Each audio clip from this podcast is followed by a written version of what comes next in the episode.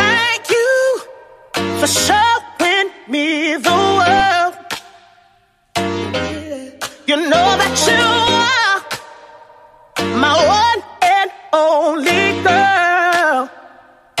Got you in my ear saying, Don't do me, just do your hair, baby. Let it be. Black don't crack, so hold your own. Gotta take it from me.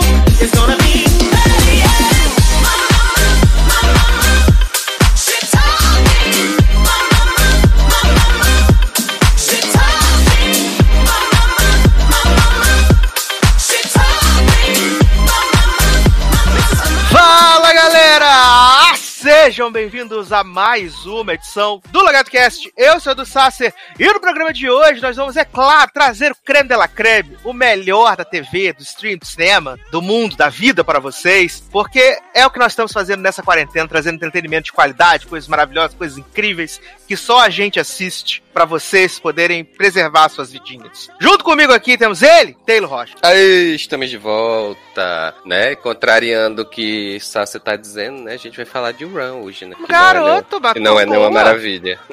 que não foi nenhuma Cara, maravilha. respeita, respeita as séries boas da televisão. Olha aí. Eu? E também tem ele, Léo Oliveira. Hola cabrón, todo es tu culpa, maté personas porque me hackeaste, como puedes. Eu amo quando o Leózio entra no modo One Day at a Time, gente. Ah, agora mexicano, né? Exatamente. Agora americano, tem um, um toquinho a mais de pimenta, né? Essa, mal- Uhum.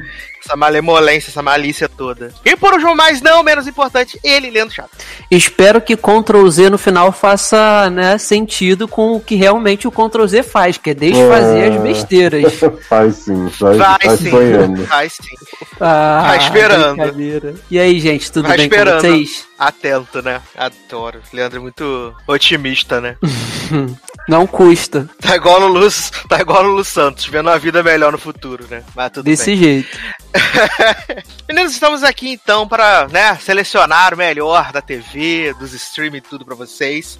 Eu queria falar rapidinho, antes da gente começar a pauta, essas coisas tudo, que eu mandei pra vocês hoje, não sei se vocês viram, né? Lá no nosso grupo, mandei o trailer de uma série maravilhosa, né? Que vai estrear na Netflix em algum momento do ano, que eu não sei quando, que não tem data de estreia, não tem nada. Certinho e- Mas, não, quando eu então eu disse semana que vem. Semana que vem já teremos aí o grande fenômeno da internet. Todo mundo de cabelo Que é. Que é aquela Under the Ricione Sun, né? Que ainda não tem nome no Brasil. Que quando eu tava rolando lá meu, meu subscribe no YouTube, né? Aí tava o canal do Netflix. E esse, esse trailer, eu falei, gente, mas agora que já tem cinco anos que estreou aquela série 3 metros acima do céu, a Netflix vai postar o trailer, tá? Cada vez pior mesmo, né? E aí eu fui ver, né? Eu dei o play no trailer e não era o mesmo, não era a mesma série, mas era no mesmo lugar. E Oh. muito parecido os adolescentes avulsos na Ou série. seja, já sabemos que as paisagens não aproveitam o que a Itália tem a oferecer, né? Pois é. Não adianta. E aí eu falei, gente, o que que tá acontecendo, né? E era uma E a- reportagem tão cedo assim? Menino, é outra série, outro tema, mas é no mesmo lugar. Acho que o dinheiro da Netflix Itália só dá pra fazer nesse mesmo lugar. E aí a temática é a mesma. a- Jovens no verão italiano, e é isso aí, entendeu? É bem isso. Aliás, Três Metros Acima do Céu foi renovada pra segunda temporada. Então vem aí O mais quê? aventuras de Summer. Não é Tá. possível. Tudo é possível, aquele que crê, tá? E a gente vai ter aí a segunda temporada. Quem também foi revivida foi a série de Naja, né? Naja Facts aí. A Hum. série dela, se ela dança, eu danço. Com a Salva soltura pelo de Stars. Nádia veio a renovação, né? Exatamente, Aí renovar. você vê, Salva. quando começou essa palhaçada de salvar a série de outros canais, isso aqui era série que tinha um mínimo de relevância. Agora é série do YouTube de Nádia. Agora é qualquer coisa. Mas nem você tá dizendo que a série do YouTube de Naja não tem É. relevância baseada Isso no é fenômeno. culpa de, dos fãs que brotaram de Brooklyn Nine-Nine. que Ninguém assistia essa merda, de repente era a série mais assistida do mundo. Mas vai ser a mesma coisa no cinema com esse Snyder Cut aí. Agora vai ter um monte de cut, cut, cut aí que tu vai ver. Ah, é, agora já começaram a pedir o corte, o corte do David Ayer do Esquadrão Suicida, né? Porra, ninguém merece, né? Mas eu tava olhando no Twitter, até marquei Zanon, que deve chegar em algum momento desse programa, que estavam pedindo release de Pitoff Cut, né? Do Mulher Gato, da Halle Berry. Aí eu falei, esse sim é o, É. o corte do diretor que eu tenho muito interesse em ver. Esse seria ótimo. Queria o corte diretor de Lanterna Verde, que até hoje eu não vi nem o que saiu. Garota. E o de Quarteto Fantástico diz que não tem interesse né, em publicar um maravilhoso filme desse, não sei porquê. Exato.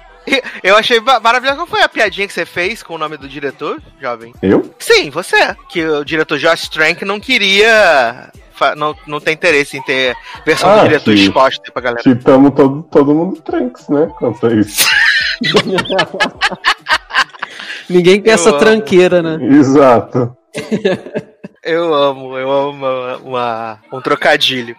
Vamos começar aqui nossa pauta, então. Vamos começar com coisas relevantes, coisas incríveis que movimentam o mundo do entretenimento, que é o novo reality show da Fox, que, né, que estreou agora nessa Summer Season, né? Um reality que veio aqui para poder agregar conteúdo, agregar tour às pessoas. Que vamos falar de Labor of Love, né? Esse grande reality. Que a primeira vez que eu assisti o promo, eu falei assim: eu preciso assistir esse programa e eu preciso é que os meus amigos assistam esse programa. Olha, eu tenho que falar que no meu coraçãozinho, já até falei com o Darlan, eu queria fazer uma edição do, do, do Logado Cast em breve, né? Só pegando os primeiros episódios dessas bagaceiras que vai estrear na Netflix agora, dia 1 de junho. Kardashian, Real Housewives, aquela série do barco que eu mandei pra vocês, Print. Eu queria fazer só isso, coisa de qualidade, fazer um blocão com essas delícias. Ainda bem que você tem Darlan, né, menino? É, eu já ia falar isso.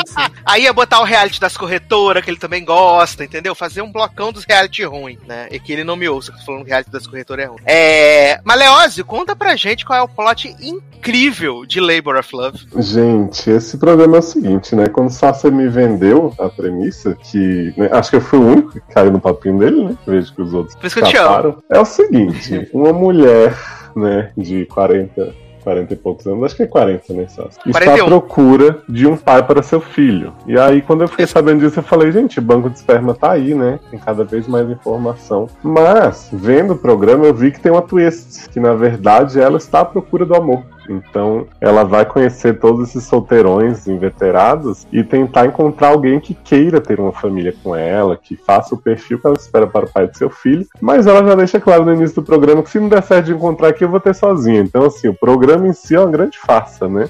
Mas, fora o que deu pra ver, né, desses programas de reality, são sempre uma promo do que vem aí, é que além dos dates, né, estilo The Bachelor, a gente vai ter muitos é, workshops também, como no maravilhoso de Hot to Handle, para esses homens descobrirem essa relação com compromisso, se eles estão prontos e tal. E já no primeiro episódio a gente tem uma sequência que me deixou assim na chão, que foi o seguinte. Vou descrever para Taylor e Leandro. Tem um ônibus de coleta de esperma que chega no jardim da casa, da mansão, que eles vão passar as férias. E aí esses homens vão entrando com os copinhos na mão, cada um num compartimento do ônibus, um do lado do outro, para mandar ver e ver qual que é o potencial de fertilidade deles, né? Se seus garotos estão nadando direito. E aí tem um depoimento maravilhoso de um cara que diz assim: Poxa, o ritmo desse ônibus estava muito particular, muito peculiar, com cada um mandando ver assim do lado do outro e tal. E eu não tive opção a não ser entrar no ritmo também. Olha, Olha, tô com vontade, Eu né. Leandro, depois dessa. E aí, É, no final, tem um troféu pro cara que Exatamente. tem os nadadores, né, com mais potencial. E aí os outros ficam, ai, tô com inveja, não sei o que, não acredito. Ah, não, e vale dizer que a apresentadora do reality é Charlotte de Sex and the City, né? Menino, não tinha ninguém mais perfeito nesse reality, porque a bicha é cafona e idiota, que nem a premissa desse negócio. Ai, gente, e, e o, o elenco, né, de homens, são 15 homens solteiros, eh, são uns quarentões, eh, acho que o mais novo tem 37, né, e o mais velho 43. São uns quarentões que se comportam como se tivessem 15 anos. É muito engraçado, porque eles são muito bizarros, assim, sabe? é série Tem- da tem a- Caro, respeita a vida das pessoas, privada das pessoas. As pessoas se prestam um papelão ridículo desse. Porque ó, a, pesso- a pessoa tem que estar se passando muito, né? Porque você tem ali CEOs de empresa, né? É, pessoas que são têm é, é, relevância em certos mercados, se prestando a um papelão ridículo desse, de ser o candidato ao potencial pai dos filhos de uma avulsa qualquer, sabe? Não faz o menor sentido. E eles ficam falando como se ela fosse a Bachelorette, mas tipo, eu vim aqui por causa da fulana, e não sei o quê. Aí você vê que tem uns que estão lá mais por ela do que porque querem ter filho mesmo. Você fica, gente, quem é essa mulher? Por que, que eles são assim? Sim! E aquele, aquele que. Agora eu não vou lembrar o nome, gente, mas é o que, eu- que tem, tem mais cara de lecão que quando conforme o pessoal ia saindo lá do, do, do, do ônibus, do, do esperma, ele ficava querendo fazer high five Ah, e ficava dizendo assim, ai, não tinha sabão, sabonete lá, mas vamos dar high five. não sei o quê. Ai, gente, socorro. E aí, né, ela, é claro que como tá aí o processo todo, tem a eliminação, né? Que ela fica escolhendo no tablet os homens que ela quer levar pra próxima fase. E aí ela seleciona quatro que ela quer conversar, e desses quatro ela vai eliminar um, né? E É, eles, e dramas eles ficam vendo, né? né? Tipo, tem Nossa, um cara que não responde as perguntas sobre ele. Não, vamos falar sobre você. E aí lá, eu sinto que ele tá escondendo alguma coisa, ou então ele não consegue se conectar. todo aquele drama maravilhoso. E assim, a, a, a, a protagonista lá, a moça. Kelly, Sherry, Terry, sei lá. É, é, acho que. Kristen. Isso aí, esse mesmo nome que eu falei. Tá errando o nome aí- igual os homens erram, não, coitado. Aí ela fala assim: Eu tenho 41 anos, eu acabei de sair de um casamento, né? Um casamento de seis meses? Foi isso, Léo? Que ela ficou casada seis meses, não foi? Não lembro de casamento de Kristen. Foi um rolê desse que foi super rápido. Ela falou assim: eu decidi ser uma mulher independente. E aí, aí passa ela fazendo a, a entrevista lá com o homem do, da clínica de fertilidade, congelar os óvulos. Gente, o que tá acontecendo? E aí, pra mim, acho que esse programa é o auge, porque ele resume toda a cafonice num programa só. E a Charlotte ajuda, né? Porque a forma com que ela adentra o programa, levando uma torta na casa da, da que a mulher vai ficar.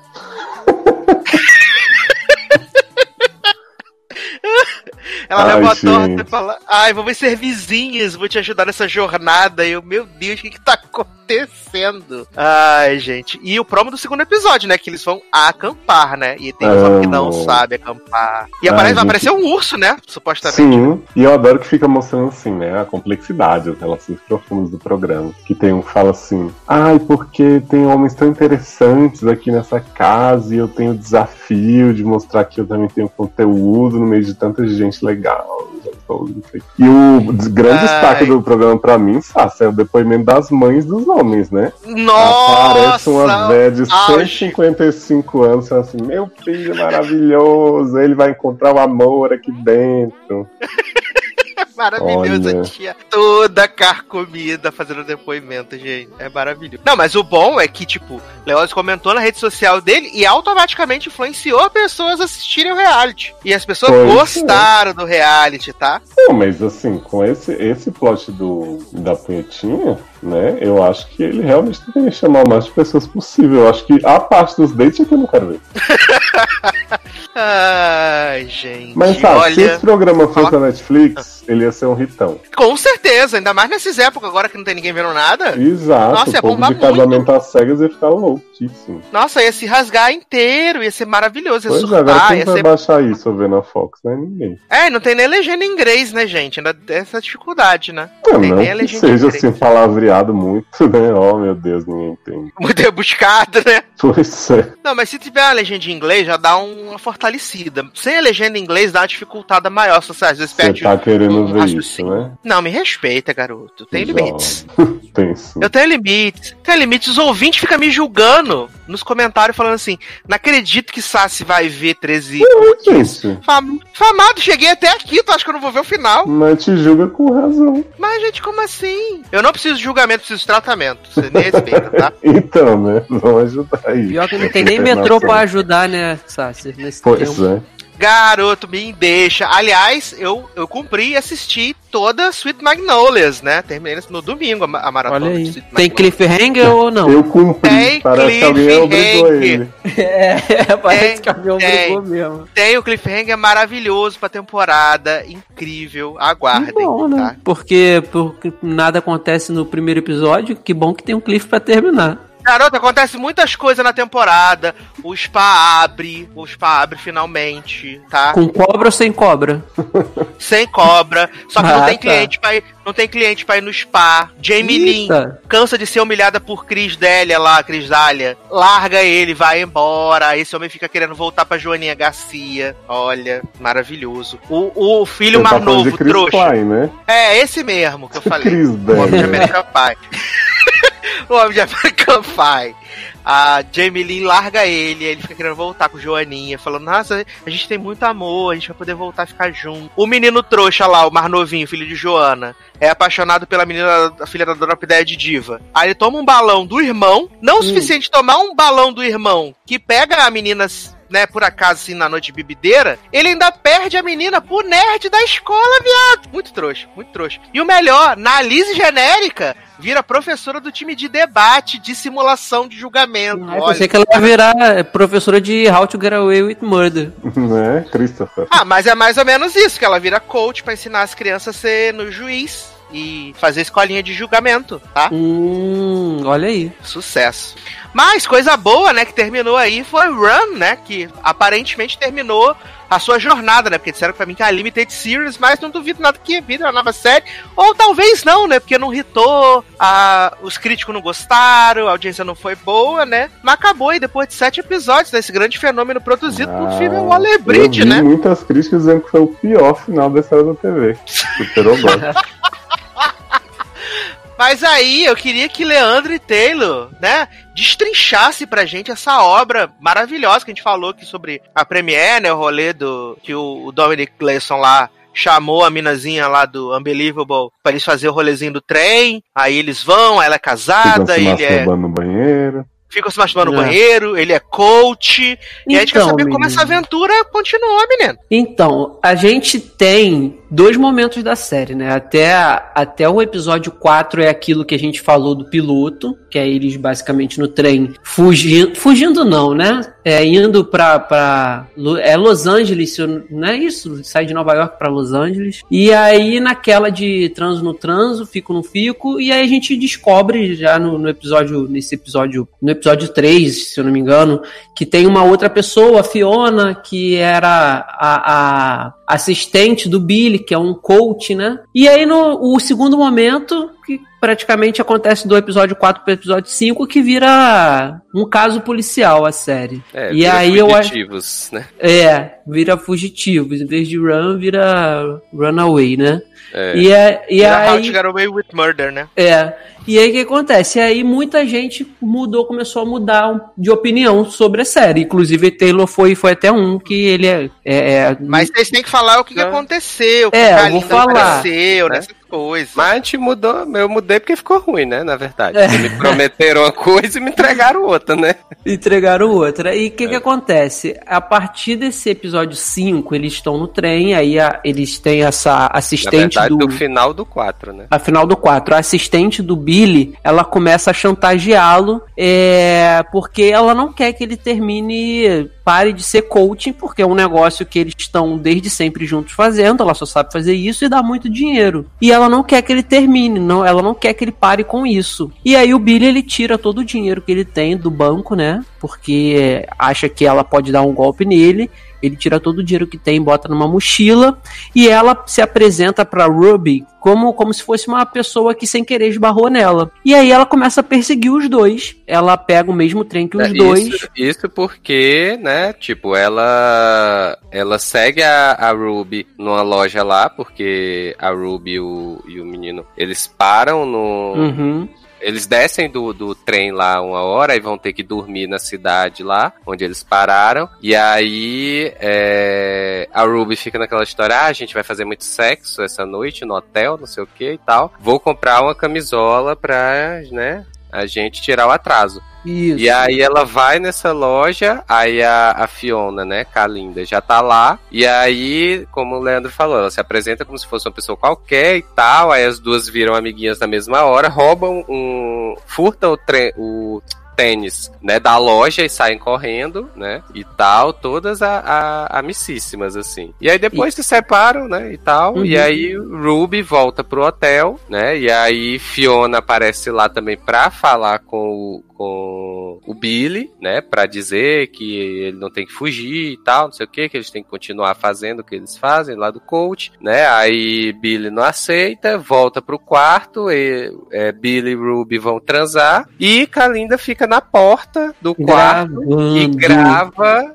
a transa deles por debaixo da porta. Ou seja, nesse momento ela tem dois, ela tem duas chantagens, a transa para enviar para o marido da Ruby e um vídeo que a gente descobre que ele ele ele esse pacto do Run chega em determinado ponto da carreira dele que ele pede para Fiona gravar falando que combinou com a, o grande amor da vida dele que se um dia tivesse dando ruim para um dos dois, eles escrevessem, mandassem uma mensagem com a palavra Run e aí quem se eles respondessem eles eles iriam se encontrar na, na estação central lá de Nova York e pegar esse trem aí atravessando os Estados Unidos. Só que ele, ele grava esse vídeo dizendo assim, ó, a gente explicando isso tudo que eu expliquei e falando assim no final. Então, se ela responder a gente pegar esse trem, eu já te, eu vou ter uma nova história para poder escrever um novo livro para vocês. Ou seja, ele meio que escreveu e ele escreve a palavra run e manda. Então ele meio que que assim, ele usa a Ruby, né, como como um novo tema, um novo assunto para um próximo livro dele.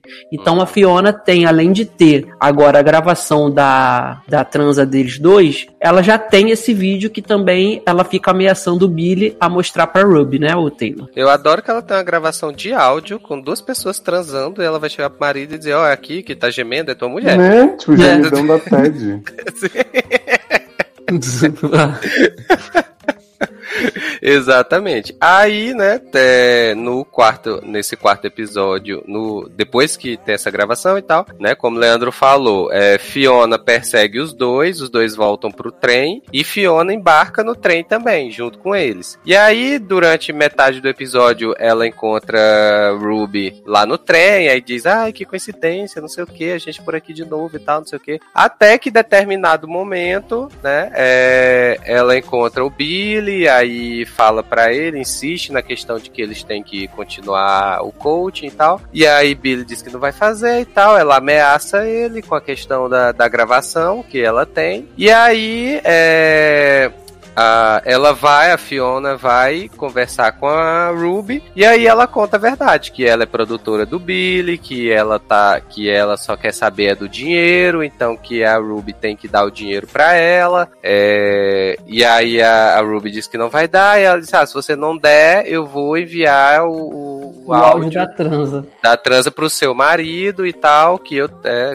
que ela já tinha o número do marido dela. E aí, Ruby dá o dinheiro, né, pra, pra Fiona. E os, aí depois Ruby e Billy conversam, se entendem e tal. Diz, não, ó, a gente vai ter que ir atrás de Fiona. Ela tá aqui no trem, ela não tem como sair daqui do trem, então vamos encontrar ela. Aí saem procurando e tal. Quando encontram Fiona, ela tá lá no último vagão do trem, né, já na portinha de saída, assim e tal. E diz, e aí eles dizem, não, não sei o que, você não tem mais pra onde ir, devolve dinheiro. E aí Fiona simplesmente pula do trem. Se joga. Nada. Se joga lá no mato, né? E aí acaba o quarto episódio de, nisso. No quinto episódio, o que é que Vira acontece? outra série. Exatamente. Por quê? Porque Billy e Ruby também pulam do trem para perseguir Fiona, né? E aí começa essa perseguição no meio do mato, no meio do nada, né? Até que eles chegam lá numa casa onde, né? Porque tipo, era um descampado. Aí tem uma casa lá e eles disseram, não, Fiona tem que estar tá aí, né? Então vamos lá. Aí eles entram na casa e tal, ouvem barulho lá em cima, sobe. E aí tá lá a Fiona,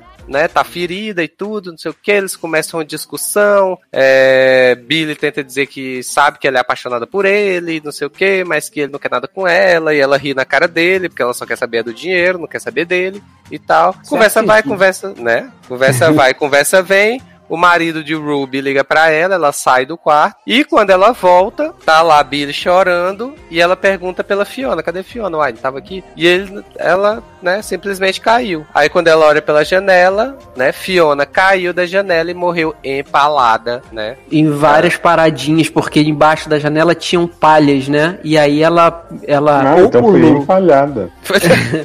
ou ela pulou ou ele empurrou, que não ficou bem claro isso, né? É, exato. E aí ela cai nessas palhas e tem um monte de ferro, de, de maquinário de, de agrícola, e ela É. morre empalada quando cai ali. Exatamente. Mas e a aí, pergunta que eu queria fazer é: em que momento essa série virou esse thriller de ação?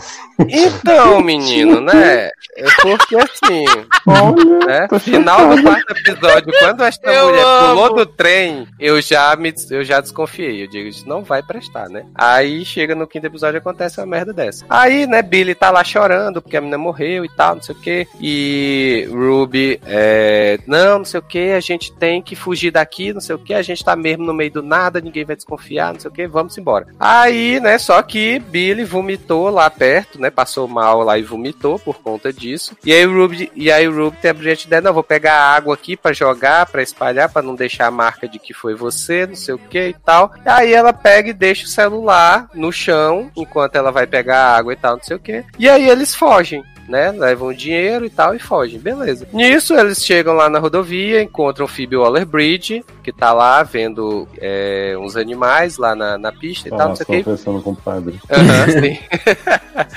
e aí pede carona pra próxima estação, pra eles ainda pegarem o mesmo trem que eles estavam, né? Porque esse trem tem um, um tempo todo doido, né? É. É, O trem te espera, é tipo assim. Exatamente. Exatamente. Aí, Acho que mesmo, sem, mesmo sem saber que você pulou do trem, né? Mas Exatamente. Aí, aí pedem Me carona parece lá. pro- verídico. Porra, venério. E aí, é, Phoebe Waller-Bridge vai e deixa eles lá na, na, na estação e tal, beleza. Aí quando chega na estação, é, Ruby vai no banheiro, é, abre a bolsa e vê o quê? Que esqueceu o celular na casa. Vamos ter que voltar pra pegar a porra do celular, porque ficou lá como prova e também tem meu telefone, não posso deixar lá. Aí eles voltam lá. Isso, né? Enquanto eles estavam fugindo da casa, né? Tava assim, tinha a casa, aí eles saindo pela frente, e você via que tinha um cara fugindo pelo fundo da casa. Que tava Isso. o tempo todo que eles estavam lá dentro discutindo, tinha um morador lá na casa. Que esse morador tava calado o tempo todinho, né? E aí você vê ele fugindo assim pelo fundo da casa. Aí você, né, deu merda mais do que já tinha dado, né? Porque tem uma, uma testemunha. E interessante que depois que ela descobre lá no banheiro que ela perdeu o celular, que ela esqueceu o celular lá na casa, eles decidem voltar, tipo, é meio da noite, não Sim. tem, né? Já é bem tarde. Aí eles voltam, a gente não sabe como eles voltam, porque não explica, não mostra, até porque dá a entender que é um caminho, dá a entender não. A personagem da Phoebe Waller-Bridge diz que a estação é bem distante. Ela Uhum. deixa isso claro, porque ela diz que vai seguir pra um lugar e eles querem ir pra essa estação, aí ela fala assim: "Ah, eu posso levar vocês mesmo sendo um pouquinho longe". Então já começa aí a parada meio desandar. Eles voltam pra essa casa num lugar que eles não conhecem, sem carona nenhuma e como que eles chegam lá a gente não sabe. Exatamente. Aí eles voltam lá, pegam o, pegam o celular, né? E é, nessa e aí enquanto isso eles estão tendo ah, discussões sobre o que é que eles querem de futuro e tal, né? O que é que eles esperam lá desse encontro deles e tudo mais, né? Tá rolando modos, acho que é- é- isso é no episódio 5 que tá, né, É, é, e- eles na grama, naquela grama lá. isso, exatamente, eles deitados na grama, beleza. Enquanto isso, a gente tem que. é, aí, no final desse episódio, eles vão pro bar, né? Onde eles vão beber e tal, pra, pra relaxar e tal, não sei o quê. E aí, é, Billy tá com a. A jaqueta, a jaqueta de Phoebe Waller-Bridge, que emprestou pra ele, né? E aí, é, eles vão pro bar, bebem e tal, aí saem do bar e o que é que acontece? Eles esquecem a jaqueta no bar, né? Uhum. E aí, quando... Mas que povo esquecido. Onde esquisita, né? Menino, olha, o pior é que assim, o cliffhanger do, do episódio anterior é o mesmo cliffhanger do, do episódio seguinte, é esquecendo uma coisa, Então, né? né? Maravilhoso. E vale, E aí- vale, vale Hum. lembrar, rapidinho, Taylor, que nesse, Não, nesse momento que ele esquece o casaco, já tá tendo uma investigação policial, porque é, a Phoebe Waller-Bridge, depois que deixa eles lá na estação, ela vai levar comida pra esse morador, que a princípio é uma pessoa que ela cuida. E aí ela, ela percebe que tem uma Ah, pessoa verdade. morta lá, e ela liga pra polícia e fala, ó, tem uma pessoa morta aqui, é, eu não sei o que que tá acontecendo. Então, nesse momento, já tá ela, rolando... perce- ela percebe que tem uma pessoa morta, né? Porque, tipo, a pessoa tá morta na porta da casa, né? Isso. E aí já tá rolando essa investigação, aí a, a, a policial chega lá pra ver e tudo, aí pergunta sobre o morador, o morador tá fugido ainda, aí ela fala, não, eu tenho certeza que ele não tem nada a ver com isso e tal. E aí começam as duas a ligar os pontos de que quem possam ser, e aí ela cita que ela deu carona para um casal, né, no qual ela até emprestou um casaco para a estação central, que foi a única coisa até então anormal do dia dela de trabalho. Mas aí é, eles não tinham ligado ainda que era Ruby e Billy. Exatamente, exatamente. E é, é, aí no final do quinto episódio, no final desse episódio, quando encontram a, o casaco lá e tal, que Phoebe Waller-Bridge reconhece que é dela, o casaco que ela tinha emprestado pro casal, aí nisso ela já tá dando em cima da, da policial que tá investigando o caso, né? Já uhum. tá rolando romance, que é um super casal que ninguém se importa. Essa... E aí, né, ela vai e fala pra, pra polícia, ó, encontrei o casaco aqui e tal, não sei o que que era, do casal lá que, que, que eu encontrei e tal, não sei o que, né? E aí tem toda essa questão da, dessa investigação. É, eu não lembro exatamente o que, é que acontece no sexto episódio, assim, de importante. É, é ela se, se pegando com a policial. Eles esquecem a o delivery. Né?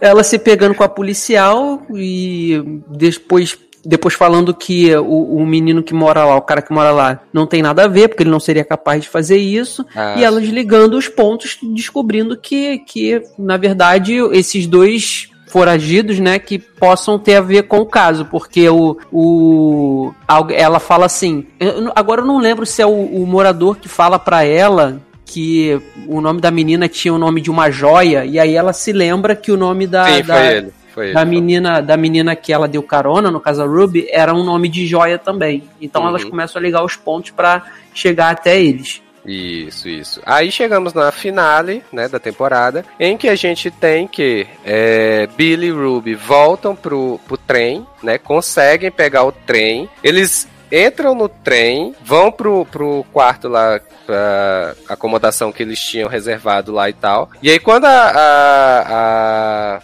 a pessoa do trem chega lá de manhã e tal e bate na porta, diz que tá levando café, porque diz que o casal passou a noite lá e tal, não sei o que, então ela tá oh, levando café. insinuando que transaram muito, precisam é, Exatamente, né? Ou seja, ni, ninguém notou que eles tinham descido do, do trem, né? Continuavam no trem. Aí beleza, tá lá os dois, né? Super de boa. E aí o Ruby diz que quer ver a, uma palestra do Billy, né? Que é, sabendo que ele é coach e tal. Aí ela disse, ó, quero ver uma palestra sua, curiosidade e tal, PPP, carne assada. Aí, né, Billy pega o, o notebook dele, dá para ela, né? E aí ela começa a ver a, a, palestra dele. Nisso assim, ele tá sentado de frente para ela e ela tá com o notebook aberto para ela vendo a palestra dele. Daí chega um e-mail, né? Chega a mensagem de que chegou um e-mail, alerta de que chegou um e-mail, né? E ela vai, é, entender, sei lá, que ela ia fechar, ela acabou clicando. É e porque aí... no, o título do, do, do alerta aparece assim: não mostra esse vídeo para Ruby. Não.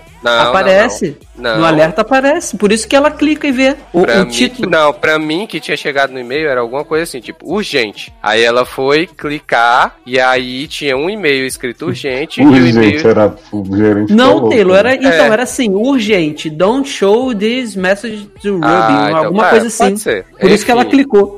ah, tá. Então, beleza. Aí ela clica e tal, aí abre o e-mail dele, né? Ela vê que tem lá, não mostra esse e-mail pra, pra Ruby. E aí ela vê o e-mail. Nisso ela tá mexendo no notebook dele e ele super achando que ela tá vendo o vídeo dele. É. Né? Assim, não notou que ela tá, né? É, mexendo em todos os arquivos. Aí ela vai, tem o, o vídeo anexado no, no, no e-mail, ela bota para rodar e vê que é o e-mail que é o vídeo que ele gravou dizendo que ia mandar o run e que se ela respondesse, tinha uma história pro próximo livro e tal, não sei o que, né? E aí, tipo, ela fecha o notebook, diz para ele que adorou a palestra e tal, né? E que precisava ir ali, né? Vou ali no banheiro, volto já. É, preciso pegar um ar. E ele sem saber que ela tinha visto o vídeo. Aí nisso, ela vai pro, pro banheiro, fica trancada lá e tal. Aí ele começa a notar que ela tá demorando, é, que tem alguma coisa estranha, vai lá no quarto, ela não tá lá e tal, né? Então fica esse clima meio estranho. É, nesse tempo, o que, que acontece? Alguém, que aí foi uma coisa que a gente discutiu lá no grupo do Logado, uhum. que assim,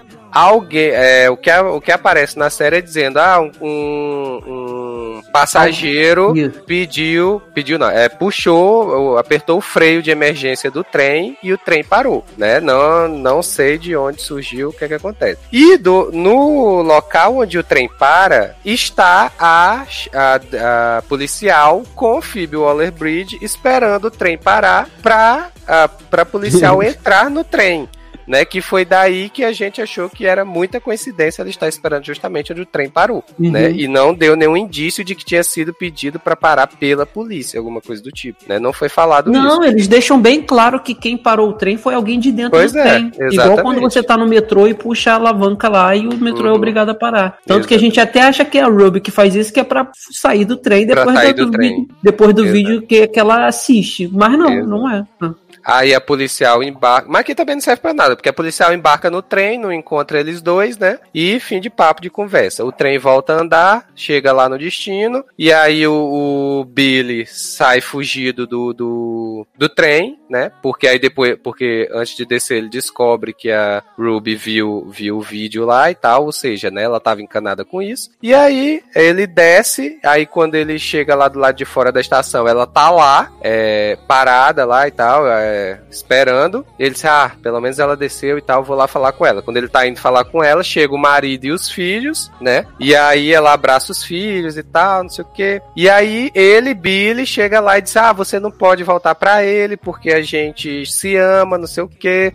Você tem que ficar comigo, você, você me adora, você me quer, eu sou gostoso, tudo mais, não sei o quê. E aí o, o, o marido dela, né, fica daquele jeito, não, que isso, não sei o que e tal, mas acaba saindo, deixando eles dois conversando.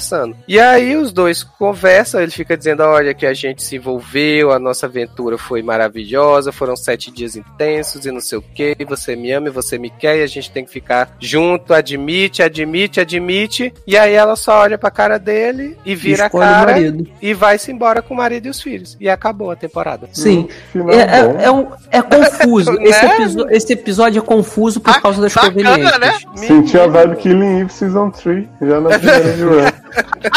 Esse, ó, esse episódio ele tem um quê de confusão por, causa, por conta das conveniências. Assim, é, a polícia e a, a- com a ajuda da Phoebe Waller-Bridge lá consegue, eles conseguem ligar os pontos e, e- e entender que o crime foi, é, foi cometido por dois forasteiros. E aí ela sabe, os únicos dois forasteiros que estiveram aqui iam pegar o trem para a cidade, para a próxima cidade. Então vamos seguir esse trem. Aí beleza, o trem já tinha cansado de sair. Aí o carro da polícia consegue alcançar esse trem. O trem é puxado, alguém puxa é, é, a alavanca no trem para o trem parar exatamente onde está o carro da polícia. Então já é outra conveniência. E aí, nesse meio tempo, ainda tem uma ligação que eu acho que a, a policial faz a ligação, né? O, o, o Taylor, pro marido dela e pede pra ele ligar pra Ruby, Ah, pedindo sim, pra, sim. Pra Ruby é, pensar bem. E aí, por isso que a gente dá a entender que é a Ruby que puxa, mas não mostra e não fala que é ela que puxou essa alavanca. Uhum. A policial entra, não encontra ninguém, aí o trem volta a andar. Você não sabe se a policial seguiu com o trem ou não, porque dá a entender que segue. Porque quando ela, ela desce pra ir entrar no trem e ver se eles estão lá dentro, a personagem da Phoebe Waller-Bridge volta pro carro, dando a entender que ela ia pegar o carro e ia levar o carro pra estação, sei lá, de polícia, ou ficar esperando. Então não dá, a gente não sabe se essa policial chegou aí até a, a estação final com eles ou não, não mostra ela também descendo. Então tem um- uma série de coisas, sabe, confusas, é a própria, a própria, o próprio tempo da série, que eles ficam muito tempo numa cidade, aí tem que voltar e depois, porque perdeu uma coisa, aí volta de novo, aí vai pro bar, aí depois aparece eles no dia seguinte entrando num caminhão de batata, meio que pegando uma carona pra ir até essa estação onde o trem supostamente tá esperando por eles. Então, assim, é, é, o- é um monte de confusão que eu acho que se não tivessem colocado esse, essa trama policial na história de, de morte, a série teria sido Exatamente. sabe, o final bem mais interessante em você saber o que, que ia acontecer com ele, se ela ia decidir ficar com ele ou não, por conta de, de como foi a viagem. E Não, aí ficou e- confuso. É, e tipo assim, é, é como o Leandro já falou. A série vem num ritmo até metade da temporada e da metade pro final é outro, porque entra essa parte policial. E assim, se você se você colocasse esse plot policial pra dizer que, tipo, eles passaram a fugir e que eles ficaram mais próximos e que, né, o amor surgiu e tudo mais, não sei o que, ainda faria algum sentido pra trama em si ter ido pra esse ponto. Mas, tipo, esse plot vem da, da morte da Fiona, a polícia e tudo mais, e, e morre, porque, tipo, a policial entra no trem e não encontra nada, é, eles não têm nenhuma culpa por conta disso. Ou seja, não serve pra nada na história, é, todo esse plot. E assim, uma coisa que eu até falei também, que, que, que assim, é, achei muito fraco essa questão de tipo, da Ruby tá no, no casamento que aparentemente ela não tava gostando e tal, não sei o que. E aí é, ela foi atrás dessa aventura, né? E, e, e aí chega no final, é, ela saiu de um de um cara que ela não tava gostando para ir para outro cara que ela não tava gostando. E aí, como esse segundo cara também não era bom, ela voltou pro primeiro, sabe? Não, para mim não não, não é. Bateu. E assim, acabou, acabou sendo abusivo com a personagem, porque Sim. ela é a força motriz da série. Tipo, ela tá muito bem. É, eu até então não tava me incomodando com o plot policial, tanto que eu deixei claro lá no grupo várias vezes, eu falei, para mim tá ok e tal. Só que o, o último episódio, como o você percebe que o plot realmente não serviu para nada. Aí você fica pensando, então para que que existiu? Não precisava. A Ruby, ela ela tava num casamento infeliz, aí foi para essa, ela abriu mão do casamento dos filhos, foi para essa aventura, aí começou a lidar com o Billy, o Billy se mostra completamente escroto depois do primeiro episódio, porque hum. ele não quer transar com ela, aí depois dá desculpa que não quer transar com ela porque ela teve filho, aí dá a entender que Nossa. é como se fosse nojo, aí depois ele fala, não, não é por isso, é porque eu queria que esses filhos fossem meus, então assim, ele é muito egocêntrico, é, sabe, ele pensa nele só o tempo todo, porque eu te amo, porque eu quero fugir com você, eu quero ficar com você, mas não pensa que ela que foi a que abriu mão de tudo, da vida dela, da família dela, dos filhos dela para embarcar nessa e no final ela que é a principal prejudicada porque ela não ela não serviu para nada essa aventura. Ela não ficou com o Billy porque ele foi um completamente um completo canalha. E ela teve que voltar para uma vida infeliz sabe com o marido dela. Não, e assim e, e, e, tipo se você pensar que ela porque mostra durante a temporada que ela já tinha enviado um run para ele que foi no dia do casamento dela né uhum. e ela não teve resposta né porque e aí tempos depois ele manda um run e ela na mesma hora larga tudo e vai-se embora, porque tipo assim, Sim. dá a entender que é uma promessa, né, entre aspas, Sim, uma verdade... promessa séria, né, deles uhum. de saírem realmente correndo da vida que eles estavam. E aí, na primeira vez que você manda, você uhum. não recebe resposta e tal, se fosse eu, da outra vez que o cara, que o cara me mandasse, eu dizia, não, meu filho, não é assim não, né, você me ignorou na primeira, pô, agora eu ignoro você também. É, porque assim, a gente conversou que dá a entender que são três run que eles enviam. O primeiro ela envia, é ela que envia no casamento, ele não responde. E aí dá a entender que ele não responde porque ele não quer. Aí o segundo que envia é ele, depois que na, na hora que ele tá gravando o vídeo com a Fiona para usar essa história como base para um novo livro. Aí ela responde, a Fiona vai e apaga. E na terceira vez quem envia de novo é ele no quarto do hotel, depois que deu merda na carreira dele, e ela responde de novo, ou seja, a mulher respondeu duas vezes assim, uhum. tipo sedenta. E no final acontece isso tudo. Eu espero que tenha terminado aí, sabe? Porque para mim é, é... acabou, ela escolheu o, o caminho, o, a parte, a outra parte infeliz da vida dela. Ficou coisa aberta? Ficou, que é toda o plot policial. Se eles quiserem fazer uma nova temporada, provavelmente eles vão usar isso, a parte da investigação, de chegar neles e as complicações dessa morte. Mas, sinceramente, não precisa, porque esse plot policial não serviu Ninguém para nada. Até porque aquela, aquela policial é muito ruinzinha, né? Muito ruinzinha. Então, Exatamente. E tipo, fica por é, aí. Se virar uma segunda temporada com. A gente tava a gente falou alguns programas atrás de Dead to Me sobre escalonamento de merda. Tipo, se for para fazer uma segunda temporada nesse mesmo estilo, de virar o plot policial e aí elas começar, eles começarem a se esconder e tal, e fazer outras merdas por conta disso, né? O plot policial uhum. por, por si já não tenho interesse, imagine pra eu ver esse tipo de, de, É. de coisa escalonando. Então, assim. Até porque a história acabou. A história era. A, a primeira, a série foi pra contar a história do Run. O Run chegou. Eles saíram de, de Nova York, foram pra Los Angeles e acabou. E deu a merda que deu. Então acabou, não precisa. Exatamente. Com esse final, realmente não precisa. Caixão, vela preta e enterra isso daí. Gente, forma meio Mas a Ruby, terminar, personagem maravilhosa. Melhor personagem, atriz ótima, sabe? Ruby, Então, rainha, Mary, te amo. Merit, é, se- se- segurou a série, a série, ó. A A série. A série. Segurou, a série. Maravilhoso. É. Então é isso, né, gente? Final aí de Run. Valeu, gente. Boa noite. Foi um prazer. Ah, se você gostou, deixa aqui nos comentários. Se você não gostou, também deixa nos comentários importante. E Márcio Zanon.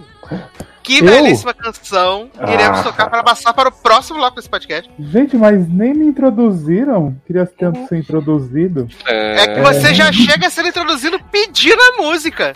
Adoro. Eu já vou pedir a música, né? Que já é hit em todo mundo, né? Só Sour Candy, So Sweet and I Get a Bit Angry. Errei todo o inglês, mas é isso. Eu adoro Sour Candy. É, porque tem o coisa, né? Tem tipo um tic-tic around, né? No negócio. Passamos o tema. Passamos o tema. Tá salingando, né? E aí, então é Sour Candy, né? Lady Gaga Fit Blackpink, que é uma mistura de inglês com coreano, que já existe na Coreia, mas fizeram nos Estados Unidos agora, né? Não acredito, chocado. Gaga inovando, né? Ai, gente, amo Gaga, maravilhosa. Seu álbum tá perfeito. Mentira, só escutei três músicas, não sei ainda. Mas todas icônicas, né? Todas maravilhosas. Não teve nenhum defeito ainda. Os clipes também, todos ótimos. Amo. É, então vamos tocar Gaga e Blackpink a gente já volta.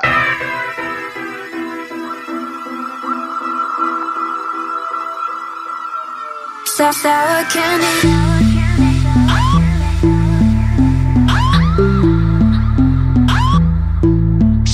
I'm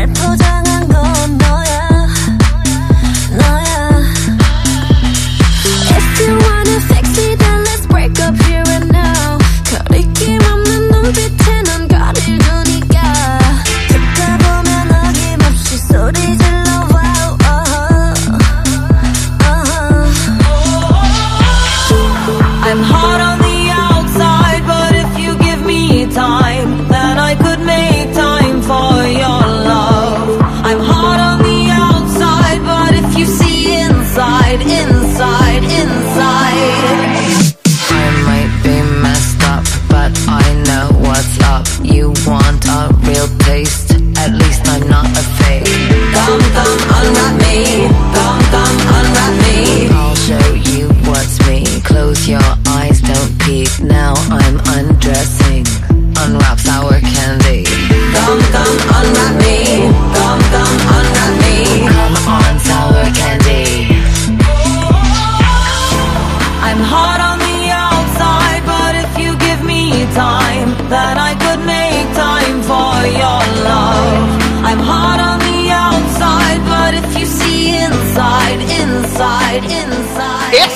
Volta com o LogadoCast agora para falar, Cabrón. Gente. para falar de um reality show que impacta muito a vida de algumas pessoas desse elenco, né? Inclusive Darlan que não está aqui hoje, que é The Masked Singer, que terminou aí sua terceira temporada. Tá basicamente um The Voice, né? Com cinco temporadas por ano. Uhum. E tivemos aí a 88 coroação. episódios, né? Também por temporada. E coroamos aí um novo mascarado, né? Queria que os meninos, Anon e Leózio, falassem um pouco dessa temporada, né? Quantas personalidades tivemos nessa temporada? Tivemos famosos nessa verdade, dessa vez? Muitos, porra. Vou te falar que só em número de episódios dessa temporada já ultrapassou o número de episódios de The Voice toda a vida. Menino, Toda semana tinha esse caralho não acabava jamais. Eu falei, gente, a pessoa não sai, ela sai e parece que volta. Toda hora E eles que- tipo, além dos das que eles fizeram por grupos, né? As eliminações e tal, aí o grupo, né? E aí tinha o recap, sing-along, é, Untucked, Masked Singer, Masked Singer de verão. Nossa, É, inventaram pra manter o programa no ar até onde deu, né? Pois é. No after show agora, todo depois do programa Sim, after pois show. é, às vezes eu, uma vez eu peguei um torrent, Zanon, com o After Show junto, eu falei, não é possível que o Masked Singer tem 3 horas e meia, além, apesar, né, dos outros já terem uma hora e meia, cara. Mas e aí, gente? Quem ganhou o programa? Quem foi o Calma. grande vencedor? Antes de falar quem ganhou, eu vou descrever pra vocês as celebs que passaram por esse programa com sua devida profissão, conhecido por. Primeiro eliminado, Sassi, foi o robô, que foi Lil Wayne, né, um dos mais famosos que passou pelo palco. Olha, Lil Wayne é famoso, famoso. Sim, daí Ah, seguimos com a Lhama. famoso, né? Calma. É, a Lhama é Drew Carey, comediante, moderador e ator. Famoso, famoso. Teve Uhum. programa na, na Warner Channel durante muito tempo. É, Depois a Monstra, que eu achei uma humilhação, porque tinha um monte de gente pior que ela, foi a cantora Chaka Khan. É, famosa, famosa também. A é famosa, RuPaul enaltece ela todo o programa. Felipe Cruz Pois gosta é. muito também. Daí seguimos com o Elefante, que é Tony Hawk, skatista. Famoso também, tem até jogo. de videogame. Famoso, Gente, famoso pelo Sassi, jogo, né? Sassi conhece todo mundo. Daí Ah, gente, eu joguei para... muito Tony Hawk no PlayStation 1 Olha em aí. 2000. Daí vamos para a Rata, que é a cantora e moderadora daqui, da Dionne Warwick, famosa. Famosa, famosa, grande compositora. Uhum. Gente, O o Taco. Sassi conhece todo mundo. É. O Sassi que montou o elenco de mais O Taco era a melhor fantasia, Sassi. Foi o moderador de Dancing with the Stars, Tom Bergeron. Ah, famoso, famoso, apresentador de 50 temporadas de Dance with the Stars. Pois é. Mas agora que o negócio começa a ficar sério, que foi quando começou a fazer eliminação injusta, tá? O urso, Uhum. que era maravilhoso, é Sarah Palin. Quem? Sarah Palin, Sarah garoto, governadora da Alaska, Socorro! Que a Tina Fey imitava. Viado, Sarah Palin se prestou um papelão desses. Sim. E o Cisne, quem era, não? Bela Thorne, atriz, cantora, modelo, influencer. Cantora. Sim, maravilhosa. Ela mais Sim. é, Bat- nova Batgirl, né? Sim. Eu acho que ela tinha, eu acho que ela tinha que ter cantado o grande hit dela, and Bella Thorne. Ah, faltou isso mesmo. Aí depois a gente vai pra uma sequência bem ruim, ó. Que o T-Rex era Jojo Silva, dançarina, cantora e atriz. Era é aquela menina que, que, que parece criança, tem tri- 85 anos e faz criança ainda. Desconheço, que é Charice. de Jojo with the Big Bow. É é. Jojo Silva. Eu adoro que ela É tá aqui como dançarina, cantora e atriz, e ela é youtuber. Ah, é uma, é uma que é tipo a Tidinha? Isso! Parece bastante. Parece ela. Aí depois, o Tigre Branco era o ex-jogador de futebol americano Rod Gronkowski. Não conheço. Graças a Deus, né? Depois, essa profissão é maravilhosa, né, Zanon da Canguru? Amo. Socialite Jordan Wood. Aí tem aqui, Também. até no Wikipedia tem assim, página não existe, é a única assim. É. É a mais famosa então, né? E aí, Sassi, enquanto tava rolando tudo isso, tinha um- uma porra de um sapo que só cantava o mesmo rap toda semana e o povo dizia que era maravilhoso, Nicole chorava, não sei o quê. E aí eles começaram a eliminar todos os cantores. Ó. Tivemos aí Brett Michaels, era o Banana. Uhum. O Hunter Hayes, que era o Shawn Mendes genérico, era o astronauta, saiu também. E a maravilhosa, que era a gatinha caramelo, Jackie Evanko, cantora de America's Got Talent, que ficou super famosa. Quando tinha Gente. dois anos, né? Agora já tá com Pois é. E já ninguém lembra mais. E o último eliminado antes da final, que apostaram nele a temporada inteira, não fazia ideia, era o ex-arremessador de beisebol Barry Zito. Também não, não conheço, não trabalho. Agora E aí? o top 3, né? Pois é. Eu vou deixar pra não revelar o top 3, mas eu queria só falar que, assim, durante toda a temporada, quando o povo bom todo foi saindo, a última pessoa que eu imaginava que pudesse chegar tão longe era a Anja da Noite, né? Que começou muito ruim, de repente ela tava maravilhosa, mas eu achava que a tartaruga que ia ganhar. E aí chega no final esse top aí, sapo, tartaruga e anja da noite, e o que, que acontece, Ana? Então, né? E Sapo, descobrimos que era o rapper Bow Wow. Nossa! que famoser! Muito. Assim, não é. Ele é. Não é tanto quanto o Lil Wayne, né? É, mas Aí- ele teve uns hitzinhos ali nos anos 2000, alguma coisa. É. Agora ninguém lembra também, né? Daqui a pouco você vai ser chamado Ele tem fazer- aquele hit, dogão é mal, dogão é bau, au, au. É, aí temos o top 2, né? Que ficou Anja da Noite e Tartaruga, né? Uhum. Aí todo mundo jurando que Tartaruga ia ganhar, né? E aí Anja da Noite ganha o programa, todo mundo tá, ficou o quê? Revoltado, né? Gente, No foi tão Twitter anticlímax, porque deram pra Anja e ficou tudo em volta da tartaruga e a Anja num canto, assim, no programa. Uhum, porque ficou tipo, na hora que revelou o quem ganhou, ficou tipo 10 minutos na tartaruga e 2 na, no anjo. Exato. E aí, Aí gente, tá revela essa, essa surpresa, pelo amor de Deus. Tartaruga é o ator e cantor Jesse McCartney. Grande estrela do seriado Summerland. Gente, Summerland. Tava explicando pra Henrique o que era Summerland, porque pouca gente sabe desse hino, né? Que é o seguinte, gente. Um Summerland era uma hit. série da WB, estrelado por. Tia Beck. Sim, Tia Beck, Ryan Quanten, né? O Jason de True Blood. E tinha um grande papel de empregadinho da pousada, que era Jason Momoa. Sim. Viado. Ai, série. lugar. Ah, e primeiro trabalho de Zac Efron, com 12 anos. Tá vendo? Uma, um- uma E grande aí? série como é. Menino, e aí Jesse McCartney foi revelado, o Twitter entrou em chamas, só se falava nele. Eu falei, Léo, não Gente. entra no Twitter pra não pegar spoiler. Eu fiquei chocado, sabe? Porque Zana falou assim, ó, não entra. Aí eu pensei, Lady Gaga, cara, não é possível. Aí quando eu vi, eu falei, qual que era a surpresa? A Jessie? Porque os outros... Menino, mas a minha surpresa, eu falei pro Léo, a minha surpresa foi que ele cantou muito bem a temporada Sim, inteira. sim. Ele, Mas ele, aí, ele cantou com um tom mais coisa, grave, né? Mas como Tanto assim que, você ouve assim- dizer que Jesse McCartney canta bem, Choque? Jovem, mas é que você não tá entendendo. Porque eu até falei pro Zanon que eu acho que a, a fantasia contribuiu muito, porque quando ele tira a máscara de tartaruga, ele volta a cantar naquele jeitinho dele, assim, com voz de bosta, sabe? Ah, então era a máscara que tinha alguma coisa, né? Eu acho, a máscara amplificava a voz dele. Ele tava dublando alguém, e aí ele tirou a máscara e teve que cantar mesmo. Sim. E aí a Anja, né, não. Temos aí várias credenciais dela, porque ela é ex-membro do grupo XK e uma estrela no reality show da Bravo The Real Housewives of Atlanta. Caralho, quem é essa? Pode revelar, Léo, é toda sua. Candy Burros. Não faço ideia de quem seja. Não faço a puta ideia de quem seja. Ninguém.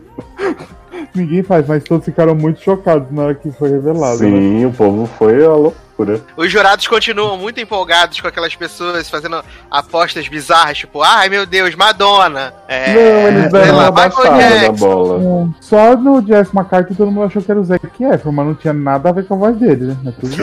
E chutaram, acho que, Shawn Mendes também, né? Ah, é, chutaram o Shawn Mendes também. Porque ele só cantava Shawn Mendes toda semana. Ah, então, mas foi quase, né? Porque o, o Jesse McCartney foi o Shawn Mendes da época dele, né? É, e menino, esse, esse homem de hoje tá apodrecido, ele derreteu, como diria. Nossa, Sim, com a ele tá podre. Tá, ele tá podre. É aí verdade, foi isso, né? gente. Foi uma porcaria essa temporada, mas assim, vamos continuar assistindo só pra ver se famoso Sim. que vai aparecer. Acho que a gente pode ir sempre pro review direto, né? Porque umas musiquinhas chatas, umas escolhas assim muito esquisitas essa temporada. Meu, é só a primeira temporada, teve música muito boa, tipo a Leão apresentando lá. primeira Uhum. Não tem esses momentos agora mais. Pois é, o monstro toda semana arrasava e essa chegava sempre assim. Tipo assim, ninguém foi em estilo de.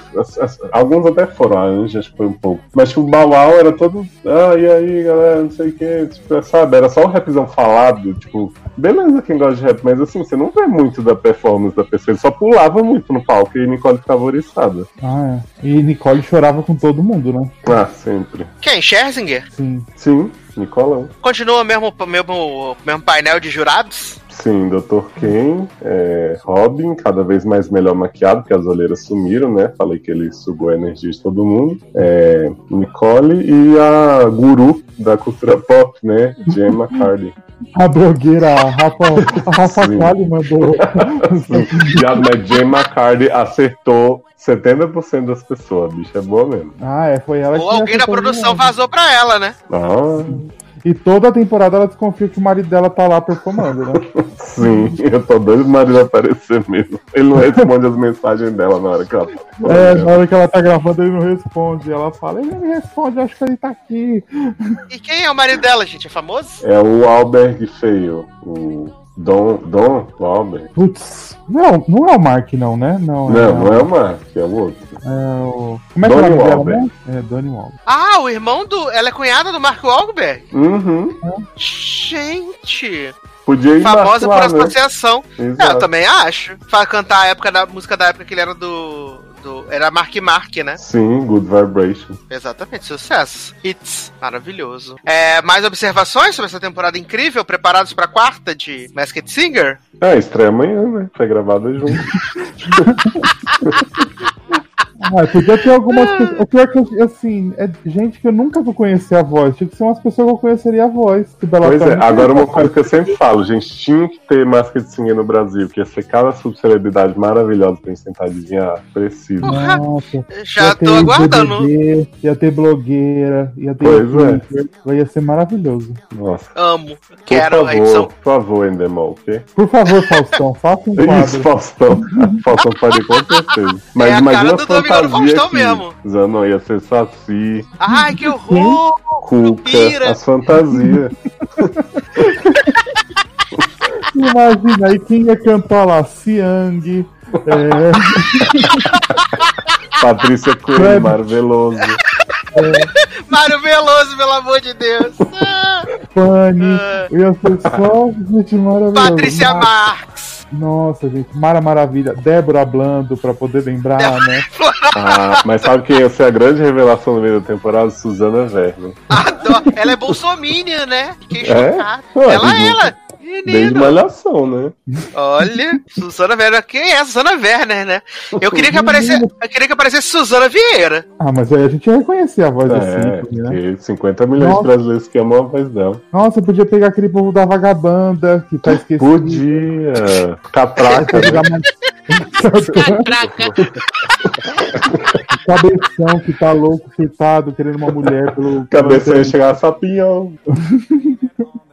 Ah, gente, o Brasil tem tudo pra dar certo, ser melhor que esse daí. Pois é.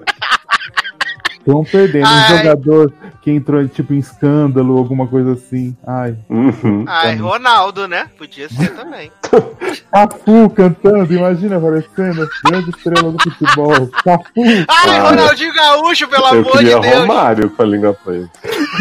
Mas aí ia dar pra reconhecer mais fácil por causa da linguinha presa. É, meu, tem que ser tipo Bebeto aparecer. Sim. Será que ia rolar, tipo, Angélica em algum momento? Ah, Ah, ela é capaz de tá apresentar o né? programa. É. Ela poderia apresentar o quadro, no máximo. Pro Faustão. Ah, a gente gente. queria Jaqueline. Nuno Leal. Maia.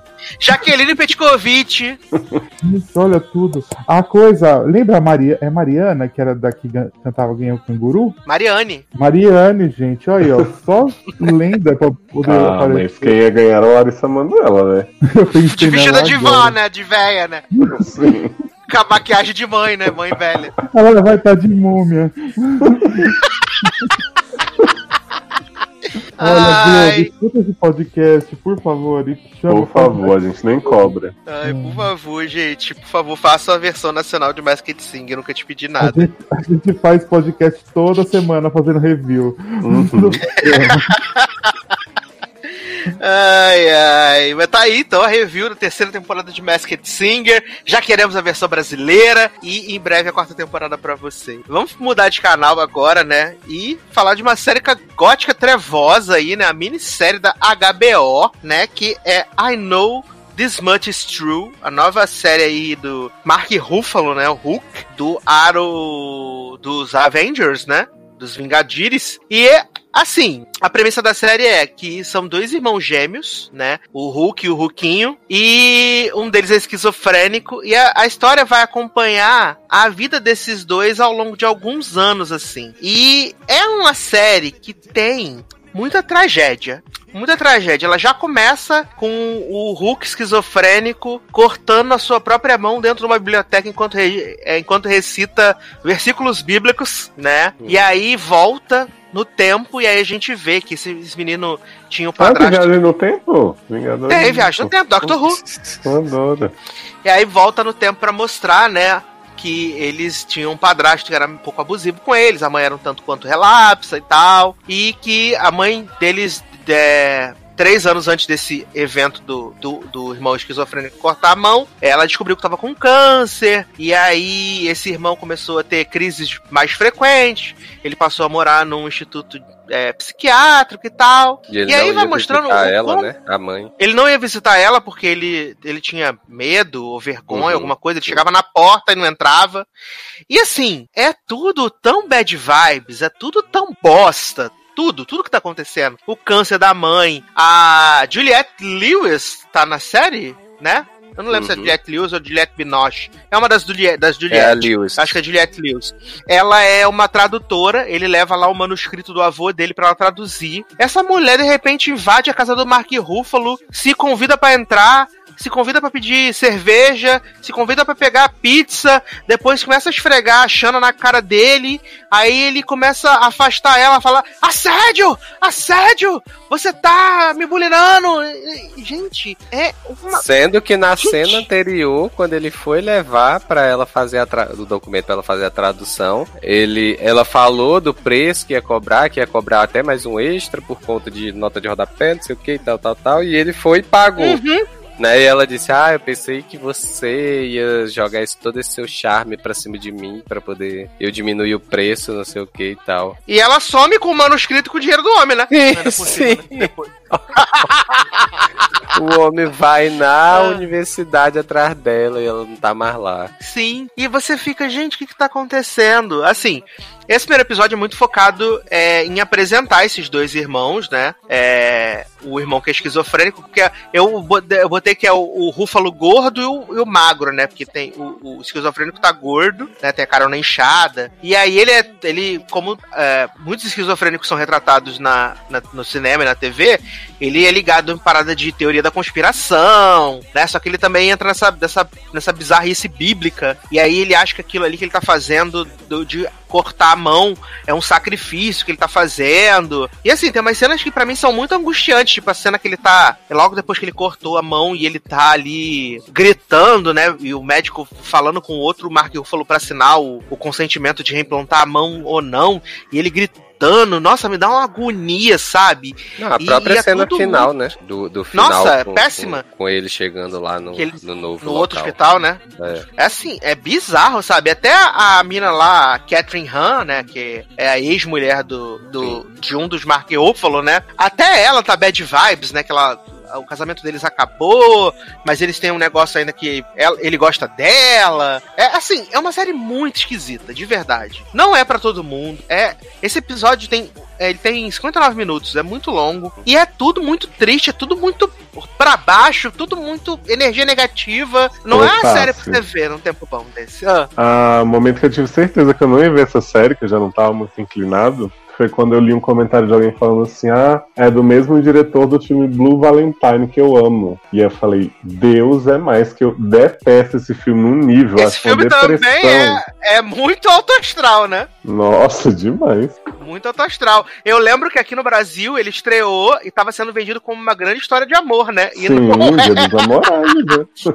É. Ai. Mas, assim, eu não sei se o Taylor teve. O Taylor eu sei que ele teve um pouco dessa impressão que eu tive de ser muito pra baixo. Ela é uma série Nossa, muito. Demais, demais, assim. Sugou minha, minha alma enquanto eu assistia, porque, olha, não acontece nada, assim, de bom nesse primeiro episódio. É só sofrimento, é só dor, é só gente passando é, vergonha e humilhação e... Nossa, e eu, eu, eu, sinceramente eu fiquei pensando... É, qual é o objetivo da série até o final, sabe? Porque assim, tá, beleza, vou mostrar lá no final que, que ele ainda vai se dar bem de algum jeito, vai ficar, vai dar, virar a vida, assim, vai ficar bom, mas ainda assim, gente, o começo da série é muito triste. Sim, assim, esse primeiro episódio é muito, muito pesado. É o que eu falei, eu falei no meu, lá no Twitter, que, tipo, ele é o dementador em forma de série. Ele suga a tua energia, suga a tua alegria, esse episódio. É tudo que a gente precisa nesse momento, né? Ah, exatamente, um momento tão de boa, né? Tá tudo super tranquilo, né? A energia tá lá em cima, né? E, assim, pesado. Se você tá assistindo e se você souber o final, conta pra gente, que a gente quer saber o final dessa série maravilhosa, tá? Conta pra gente. Seguindo na HBO, a gente vai melhorar agora o astral, né? Vamos, vamos saindo do drama denso agora pra comédia, né? Vai comédia sim, nacional.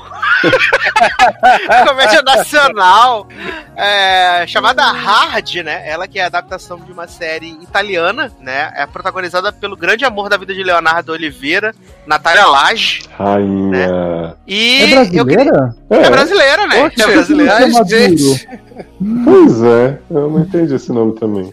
E eu queria que Taylor Rocha falasse um pouco da sinopse dessa série incrível pra gente. Ai, ai. Então, menino, a gente tem, né, esta nova série da HBO aí, onde a gente tem Natália Lage nesse papel de uma mulher que perde o marido logo no início do episódio, né? De uma forma no- muito escrota, vale se dizer, né? né? Então, né? O bicho cai do, lá da, da laje e aí pronto, morreu, não teve mais nada. E aí, lá no enterro, no velório, é, tá lá ela, ela com os dois filhos e tal, estão velando lá o, o defunto, o marido e tal, não sei o quê. E aí começa a chegar um povo assim que ela começa a achar muito estranho, né? Começa a chegar um povo assim que ela nunca viu e vem dar, dar meus pêsames pra ela e tal. E ela começa a estranhar esse monte de gente estranha chegando, não sei o que e tal. Até que a sogra dela vai, não, vem aqui, a gente precisa conversar. Isso lá no velório, né? E aí a sogra dela chega pra ela e diz: Olha, o seu marido, ele não trabalhava na empresa de tecnologia que ele dizia que, tá, tá- que ele trabalhava, né? Na verdade, ele era produtor, né? Numa,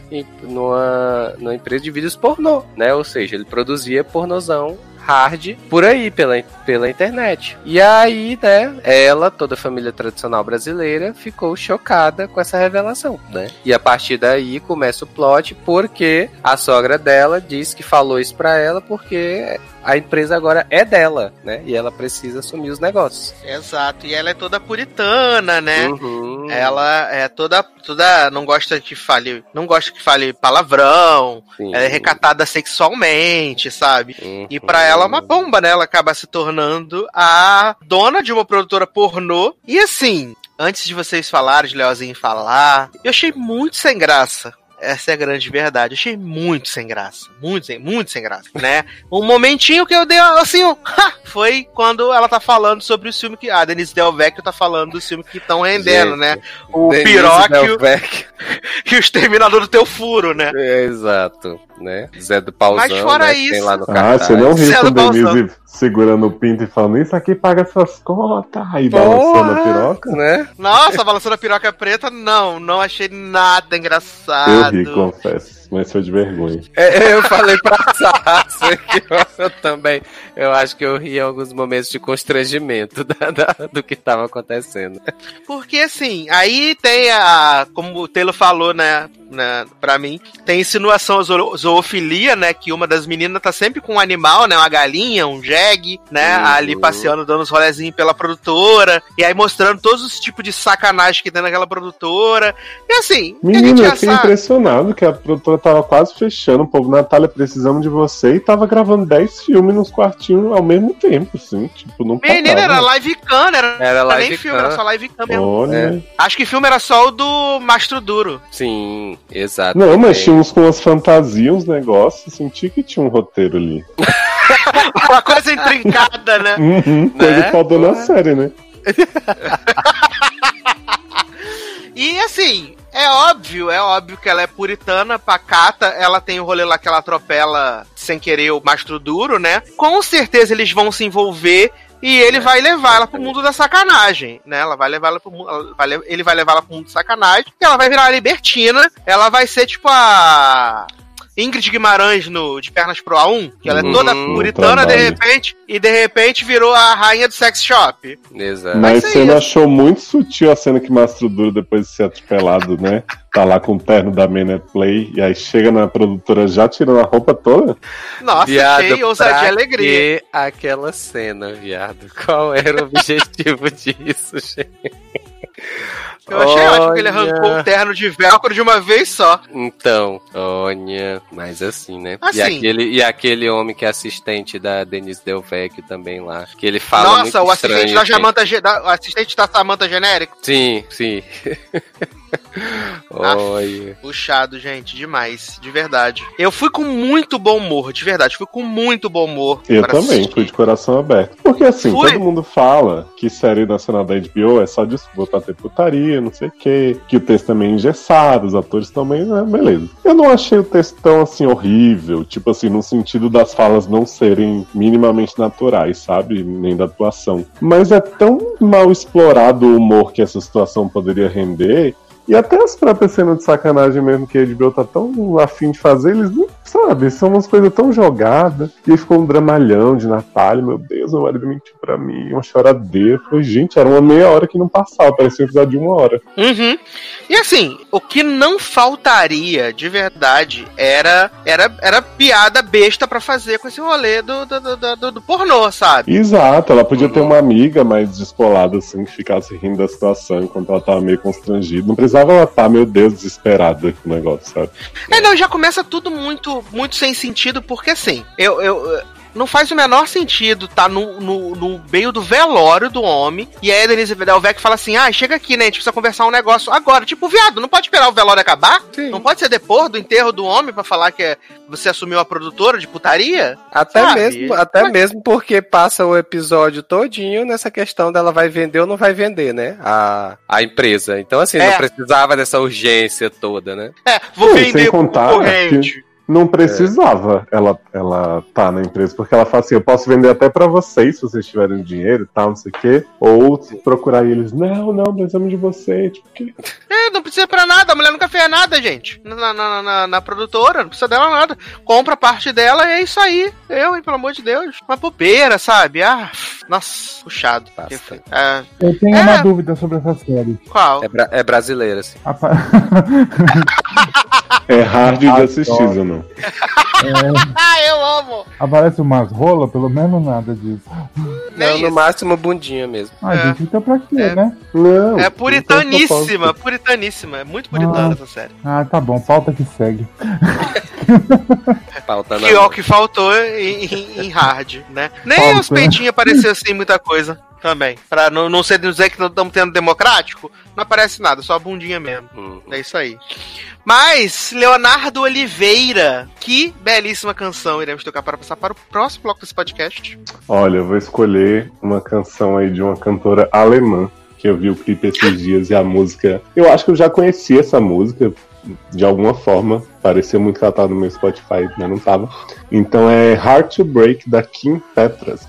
Kim Petras, essa mulher acho que fez alguma coisa, cantou uma das versões da música da Kelly Clarkson. Hoje, Olha aí, Acho que, por isso que eu conheço. Acho que acho, acho que ela, ela, ela é um dos, do- dos pares da Kelly Clarkson no I Dare You. Tenho quase Uhum. certeza que sim. Kelly É. Clarkson que tá fazendo 10 mil versões num clipe da música dela, né? Maravilhosa, rainha, princesa, dona da TV americana, indicada 7 DMs, Daytime M's. Eu adoro Princesa. DMs. É, então vamos tocar em Petras. Anytime that you like, gonna give you my heart to break. Angel eyes, tell me lies, gonna give you my heart to break.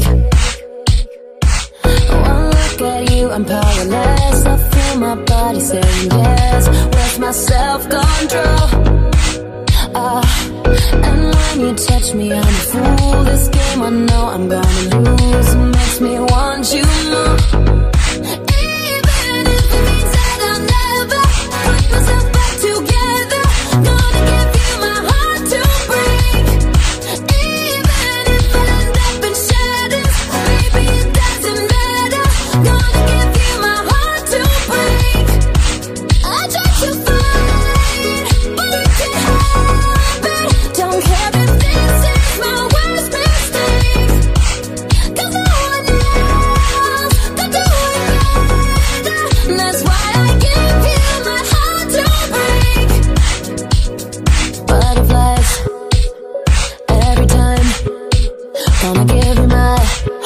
To break. Devilish every kiss. Gonna give you my heart to break. One look at you, I'm powerless. I feel my body saying yes. Where's my self control? Ah, and when you touch me, I'm a fool. This game I know I'm gonna lose. Makes me want you more.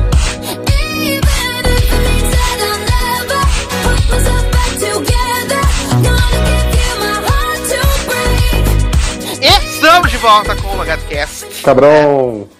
Agora para falar da série Teen mais cultuada, adorada da TV mundial, que retornou Menos para sua mim. sétima e última temporada. Vamos falar da season premiere de The Hundred.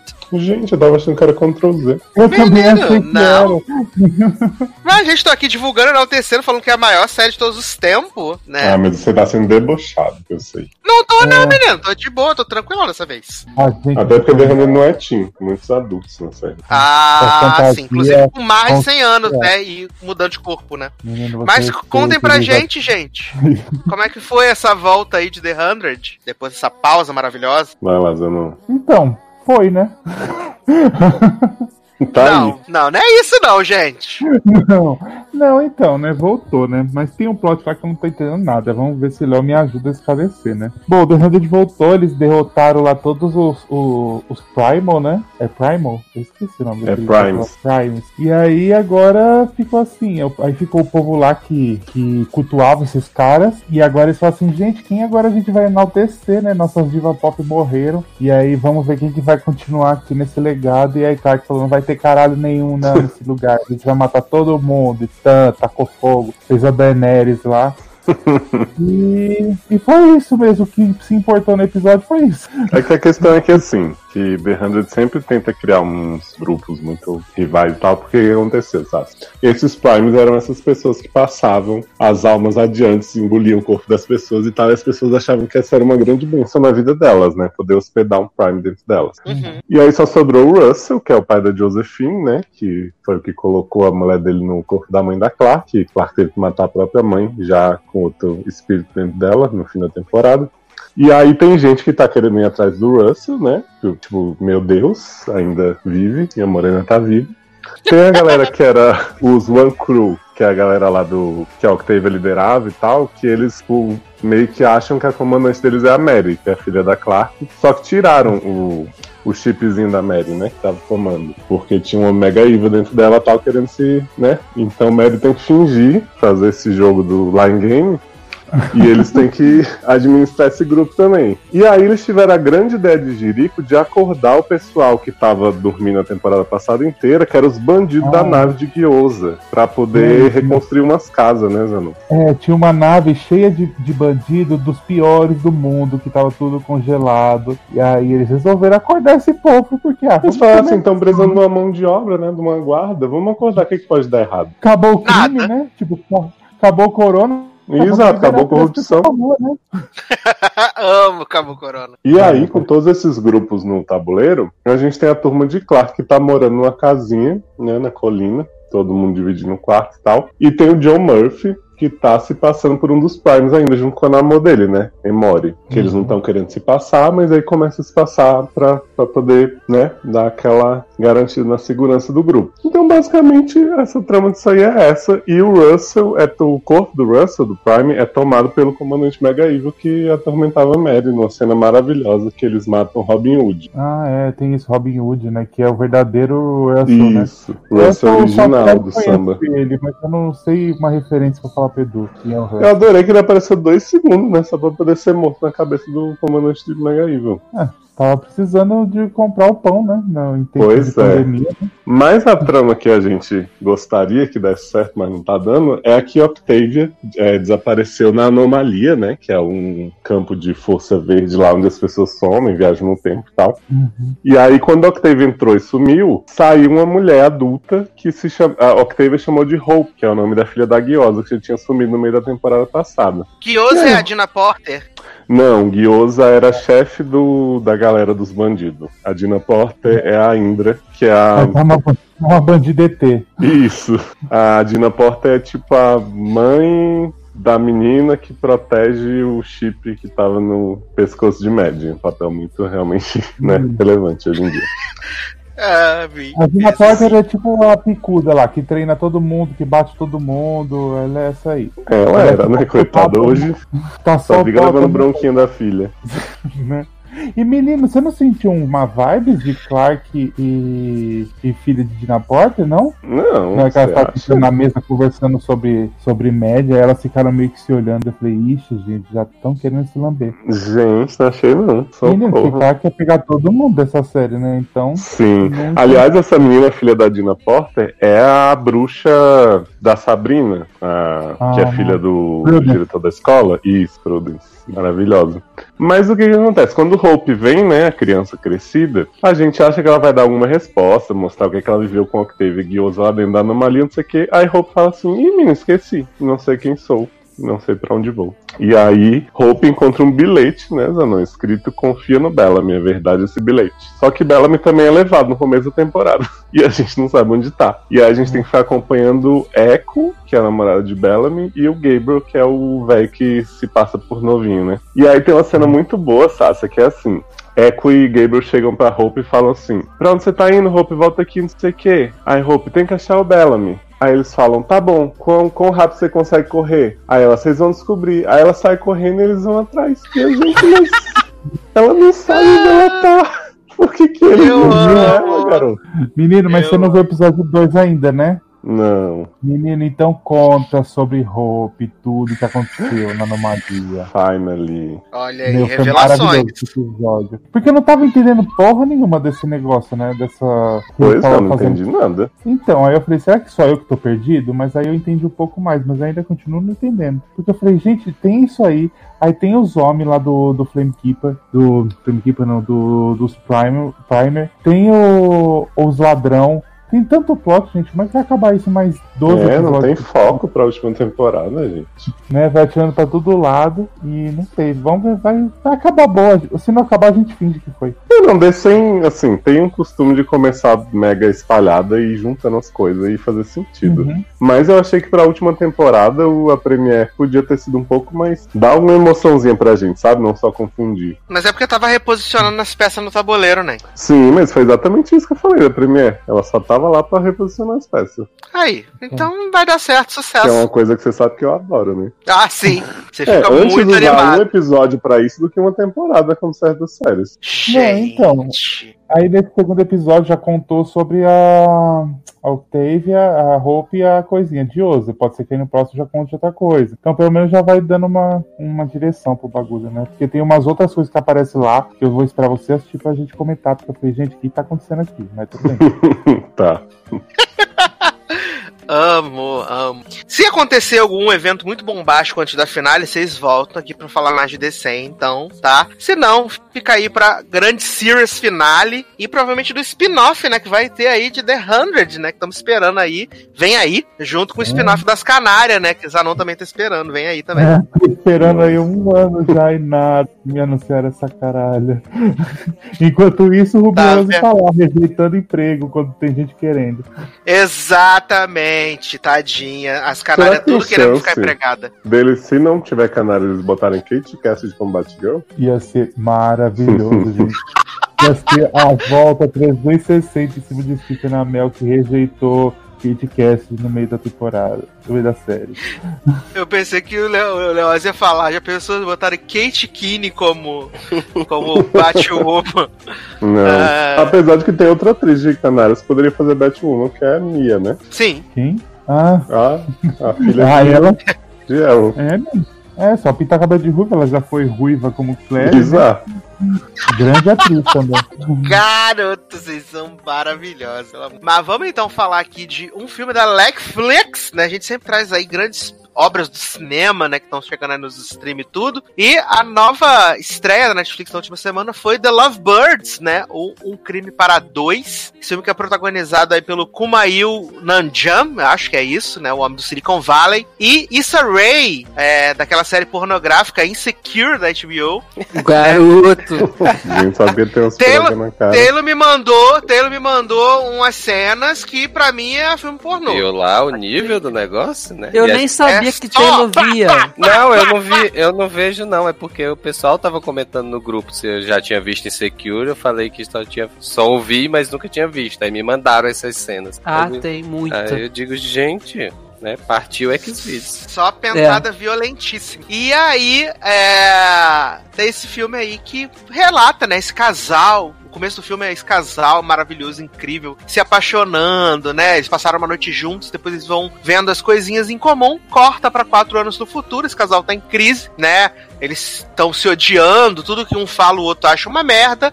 Até que um dia eles estão indo pro, pro, pra festa de um casal de amigos e eles atropelam um, um ciclista sem querer. Depois que eles atropelam esse ciclista, um cara entra no carro, fala que é da polícia e que aquilo ali é uma perseguição, que aquele cara é um bandido. E aí o cara vai perseguindo com o carro, perseguindo com o carro e acaba matando esse ciclista, passando com o carro 17 vezes em cima do ciclista. E a partir daí, esses dois partem nessa jornada pra tentar solucionar esse crime, né? E provar sua inocência. E assim, é um filme curto. Né, ele tem uma hora e 23, ele é um pouquinho maior que a série do Mark Ruffalo, mas assim, a Issa Rae, eu falei com o Leandro, a Issa Rae, ela é maravilhosa, é incrível, ela é muito carismática. O Kumail, ele é até legalzinho, mas esse Ah, filme ele é dele. tão chato, ele é tão chato, ele é muito sem graça. Isso é muito sem graça. Assim, os 20 minutos finais é o que tem de mais engraçado no filme, porque tudo que era pra ser tá engraçado acabando, né? tudo que era pra ser engraçado não é, sabe? Eles falando, brigando o tempo inteiro, e um respondendo o outro. Nossa, é muito chato. É muito chato. É muito, chato, de verdade. Eu, assim, talvez possa ser, eu tenho alguma resistência com esses filmes de. Que é, tipo, a galera que é envolvida em alguma coisa. Tipo, eu não gosto muito daquele. A Noite do Jogo com a Rachel McAdams, que é um rolê mais Hum. ou menos desse. É, eu não gosto muito daquele Tag, que é o com o Gavião Arqueiro, que é o do Pique Pega, dos velhos que ficam jogando, jogando Pique Hum, Pega. Mas é, o da Rachel é melhor, né? Ainda. é melhor que o Pig Pega, muito melhor. E ah, tem aquele do Steve Carell e da Tina Fey também, que é mais antigo, que eles, eles são envolvidos no rolê do crime também. E também tem aquele do. Da Scarlett Johansson, que ela é noiva, e aí elas matam o garoto de programa, e aí elas querem desovar o corpo. a- é, é- é uma temática de filmes é, de crimes engraçaralhos, né? Tipo Death to Me, né? É, e assim, quando funciona, funciona. Né? Tipo, esse da noite do jogo, da Rachel McAdams, tem uns momentos que funciona bem bastante. O Rough Night, né? Que é o A Noite é Delas também. Mas esse da Issa Rae, cara, ele não funciona em quase momento nenhum, sabe? Tem umas, umas partezinhas assim que eu acho engraçado, tipo, quando eles estão lá no, no clube do sexo lá, que, tipo, eles têm umas tiradas engraçadinhas, é divertidinho. É, quando eles invadem o quarto lá do menino da fraternidade, lá que eles ficam é, é, batendo na cara do menino. É, é, tem umas coisas pontualmente engraçadas. Mas o filme em si, ele é chato. Ele é chato. Ele só tem uma hora e vinte, mas parece que tem sete. Eu tive que ver em duas partes que eu não consegui Pô, dormir. caraca, complicado assim. O pior que, eu- pior que aconteceu comigo também. Eu comecei a assistir a, Olha aí. um dia à noite, aí dormi na metade do filme e fui terminar no dia seguinte. Tá vendo? Menino, eu comecei a ver o filme, deu meia hora esse, essa bosta não tá, falei que filme chato. Fui jogar e assistir ao mesmo tempo. Falei, ah, prestar atenção. Não vou perder todo o meu tempo se eu posso fazer uma outra coisa junto, né? Não, até, até a conclusão do filme, né? Ele é, é meio esquisita também, sabe? Acho que a forma com que eles vão desenvolvendo esse. esse não é interessante, né? É. Tudo é, tudo é desinteressante. Porque geralmente você tem umas coisas que vão ligando. Porque é como se fosse um quebra-cabeça, né? Eles atropelam lá o menuzinho do, do, do- da bicicleta, aí eles pegam o celular, aí o celular eles veem que tem a mensagem lá pra Ana Camp, que tá, só deve estar pagando dívida de jogo pra poder participar da bosta dessa, né? É... Se bem que ela tava fazendo Perfect Harmony também, não ajuda. É... Respeita, coral do, Mas então, acho, de comandante Eu acho- Dúbio. eu acho que o que eu gosto. Não, eu não gostei de nada do filme. Mas assim, o que tá menos pior é a. Issa, Issa Rae, né? Issa Rae, ela é ótima. Ela, é, ela é carismática, só que tipo, o casal não funciona em nada. Tipo, você Não. não, vê. No começo você vai achar que eles estão se gostando, a gente vai seguir nisso. Não dá, meu, pra torcer pros dois. Pai, separa logo essa porra. um Saco. Ele tá chato pra cacete. Tipo, o personagem dele é. Sabe, antipático. Não é antipático, é tipo. É, sem Ele é blazer. É, ele é blazer. Ele é sem alma. nada. Tudo que ele fala é uma bosta. Ah, assim, é, eu acho que um ponto pra mim positivo desse filme que eu gosto é. Quando ele acaba. Na- Também. Mas assim, a capacidade que os personagens, os dois principais, têm de se alienar enquanto eles estão discutindo alguma coisa. Né? Tipo, tipo Eles assim, a esquecem do mundo. Exato, tipo, tem a hora que eles estão conversando sobre uma, que estão numa situação, aí começa, por exemplo, naquela cena que eles começam a bater na cara do menino lá e tal, não sei o quê. E aí eles começam a falar de algum outro assunto, e aí puxa outro assunto que não tem nada a ver e tal, e aí começa a viajar assim na conversa. Essas partes eu acho massa do filme. Sim, Agora. eles se alienam, tipo, essa parte é muito boa quando eles estão perseguindo o cara de carro, que aí eles começam a achar que eles estão numa perseguição de polícia ladrão, que eles ficam, é isso aí, seu rato, ah, sei que, pega ele! Exato, exato, exatamente. Agora sim, e um ponto que eu acho horrível desse filme, além, né, de boa parte dele, é a questão das brigas deles. Porque, assim, é, eu acho que é muito forçado essa questão de que, pra mostrar que o casal está em crise, eles estarem discutindo 100% do tempo, sabe? Então, assim, não tem uma pausa. Tipo, a cena inicial, uma das cenas iniciais do filme, é, acho que é exatamente quando já migra pra quatro anos depois, é, que, tipo, é uma discussão longa. E aí, tipo, eles começam a puxar vários assuntos na discussão e nada eles gostam um no outro. É tudo reclamando, é tudo achando ruim e tal, não sei o quê. Que, Jovem, cara, esse, filme, esse sincera- filme tem uma hora. Esse, jovem, só que o filme tem uma hora e 23. Tem uma hora e 23. Aí tem dois minutos que é eles se conhecendo e depois é só eles brigando o tempo inteiro. Sim, exato. E aí, e- porque, tipo, se eles se odeiam nesse nível, cara, sinceramente, isso não teria durado quatro anos nem a pau. Nem a pau. Não, sim, e o engraçado é que, tipo, eles se odeiam, né? Eles vivem brigando e os amigos acham que eles são o casal do ano, né?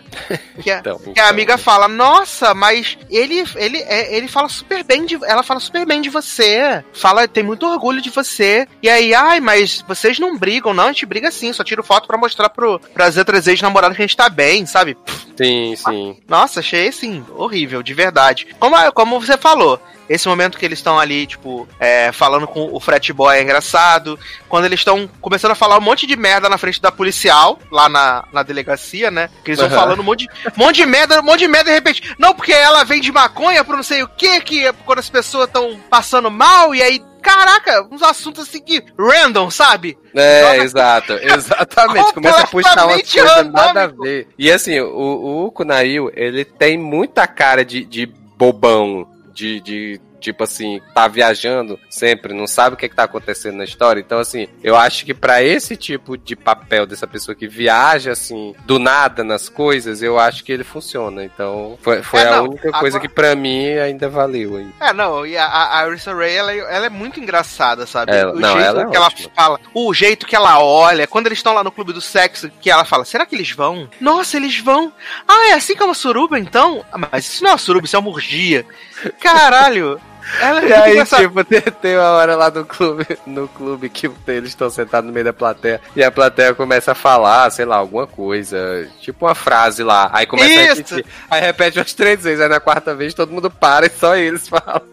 Eles, só eles falam.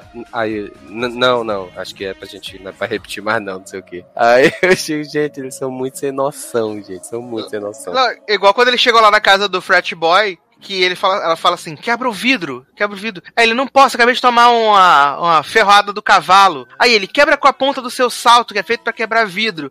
Aí ela, esse não é salto pra quebrar vidro, você vai ver, não sei o quê. Aí, tipo, ela pega o salto, ela vai chutar a porta, ela quebra o salto. Aí ela, tá vendo? Eu falei que não dá pra fazer isso. Olha. Tem, assim, uns lampejos de ser engraçado, mas no geral, ele, ele, é, ele é bem zoadinho, ele é bem fraco. Porque eu tava falando isso com, com o Zanon. Miss, a Miss Errada é um filme bosta, bosta, assim, ra- rampeira, né? Laminha no chão. Mas ele, é, ele, é efeti ele é eficiente pra te fazer rir, sabe? Ele é eficiente. Porque ele é rir. tosqueira, cara. Ele, ele é mais, não é. Ele é bem tosqueira, assim, nível Adam Sandler. Então você já vai esperando pra aquelas. Oi? Não, pode falar. Não, você já vai esperando aquela, aquelas coisas espalhafatosas, como aquelas quedas absurdas que a pessoa estabaca de 50 metros e não quebra nada, entendeu? Então eu acho que é mais fácil de você aceitar, né? Não, aí, tipo, eles tentam criar uns momentos fofos, assim, tipo, quando eles estão lá no, no lift, né? Porque esse filme é uma propaganda eterna do lift, né? É, até aparece o logo do lift no carro. É. Que tá tocando Firework, né? Aí ela fala, ah, essa aqui era nossa música. Ele, não, nossa música nada. Aí ela começa a cantar.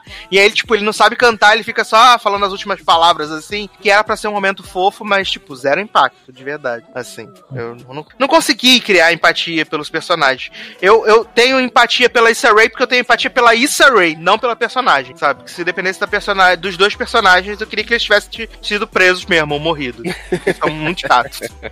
Eles são muito chatos. E aí, né, eles descobrem que. e- ah, assim, pra mim, a única tirada, assim, que pra mim teve um valor simbólico foi o rolê de que eles tinham vontade de participar do Amazing Race, né? E que eu eles lembrei falam... disso, só por causa disso. Estão aqui indo participar do Amazing Race e a última cena do filme é eles participando do Amazing Race. e aí, pra mim, teve um valor simbólico porque eu amo Amazing Race, né? Eu sou muito fã do reality. Então, pra Ah, mim, teve um uma valor. parte, eu achei, uma parte que eu achei boa, única? Ah. Foi na hora que eles estão saindo do posto. Aí tá os dois parados, aí tem a polícia passando. Ele falou, gente, eles, eles sabem que são a gente, só que já a gente, é a gente, eles sabem que é a gente. Daqui a pouco eles vão. Ah, não, é só um racista normal mesmo. Só um- Regular Racist é maravilhoso. É, é tipo É a única verdade. tiradinha inteligente do filme, o resto é tudo uma merda. É, ele é muito cansativo, assim, de verdade. Eu tava animado, mas, né, não rolou, não rolou. Mas tá aí a dica, então, de Lovebirds. A gente não contou o desfecho do filme pra você poder assistir, se você quiser, claro, né? Adoro a dica, tá? O povo tá muito animado. hein? Ah, gente, às vezes as pessoas gostam, né? Eu vou pessoas- assistir ainda, eu vou assistir por causa da Issa. As pessoas vão dizer que nós temos mau gosto. Você sabe que eu só lembro disso quando vê o nome dela, né? Ai, socorro. Mas Paulinho tem. Como é que é, Zé, não? Paulinho Iê vive, né? é. Ah, é, porque o- o- esse não pode falar, mas não, cancelado. É Bolsominion, cancelado. Ah, mas quem não é Bolsonaro hoje em dia, né? Só nós Ultimamente, cinco né? aqui. Só a gente atualmente, né?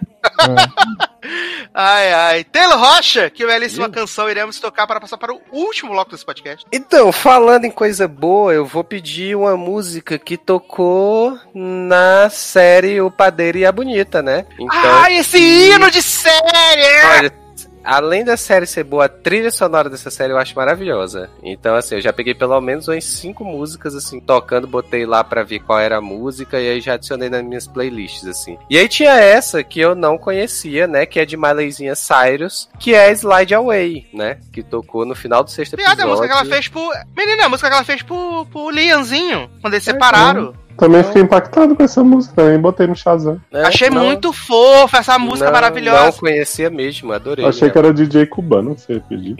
Garoto!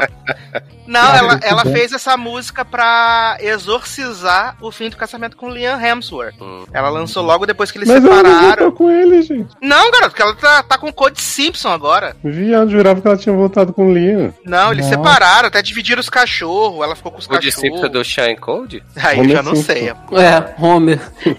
Ela tá com o Code Simpson agora, são o maior casal esquisito que as pessoas gostam. E aí ela fez Slide Away pra falar, né, que tipo, mudou as prioridades dele, que eles se amavam, vão continuar se amando, se respeitando. Mudaram E as cena- estações, nada mudou, né?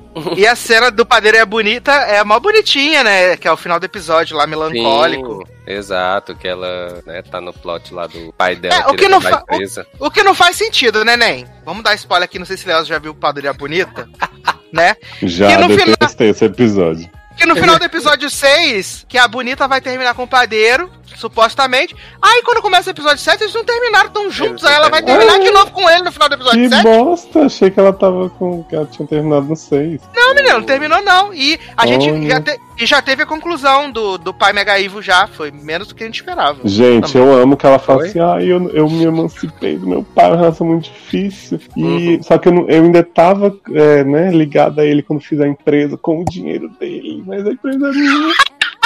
Olha, Ah, aliás, semana que vem, season final de Padeira Bonita, season Olha final aí. em dupla. Vamos trazer todos os detalhes dessa incrível história de amor que eu acho que não vai ser renovada, né? Então a gente tem que. Oh, não. meu Deus. Mas posso fazer E uma aí, reclamação, Sassi? Pode. Que tem esse plot que a família de Daniel tá puta, né? Os pais, na verdade, estão putos, porque eles só andam com o Noah, não sei o que, que é pro Marrocos. E aí a única que defende Daniel é Natzinha, né? A irmã. Aí Natzinha teve o plot que brigou na escola, não sei o que. Aí quando os pais estão brigando com o Daniel, eles falam assim, olha o que você tá fazendo com a nossa família, não sei o que, ele nada a ver, isso já tava acontecendo, vocês gostam que a Noah mandou um monte de cliente pra aqui, não sei o que. Aí Natzinha entra e fala assim, é Daniel, mas quando foi a última vez que você viu nossa família brigando desse jeito? A gente não tava do lado dele, de onde Né? surgiu essa Não. motivação? Isso é Ah, gente, assim, eu acho muito fofo os plots de, de, de Natalie, gente. Natalie e, Ah, e também. amor. É muito fofo. Apesar dela andar Mas- com delinquente, né? Exatamente, M delinquente. Assim, eu falei com o Leózio que de todos os personagens de Padeiro que eu odeio, mas que eu menos gosto é o Padeiro. É o que eu menos gosto, personagem. A família toda dele eu amo, a família, a mãe, o pai, as cristais, assim.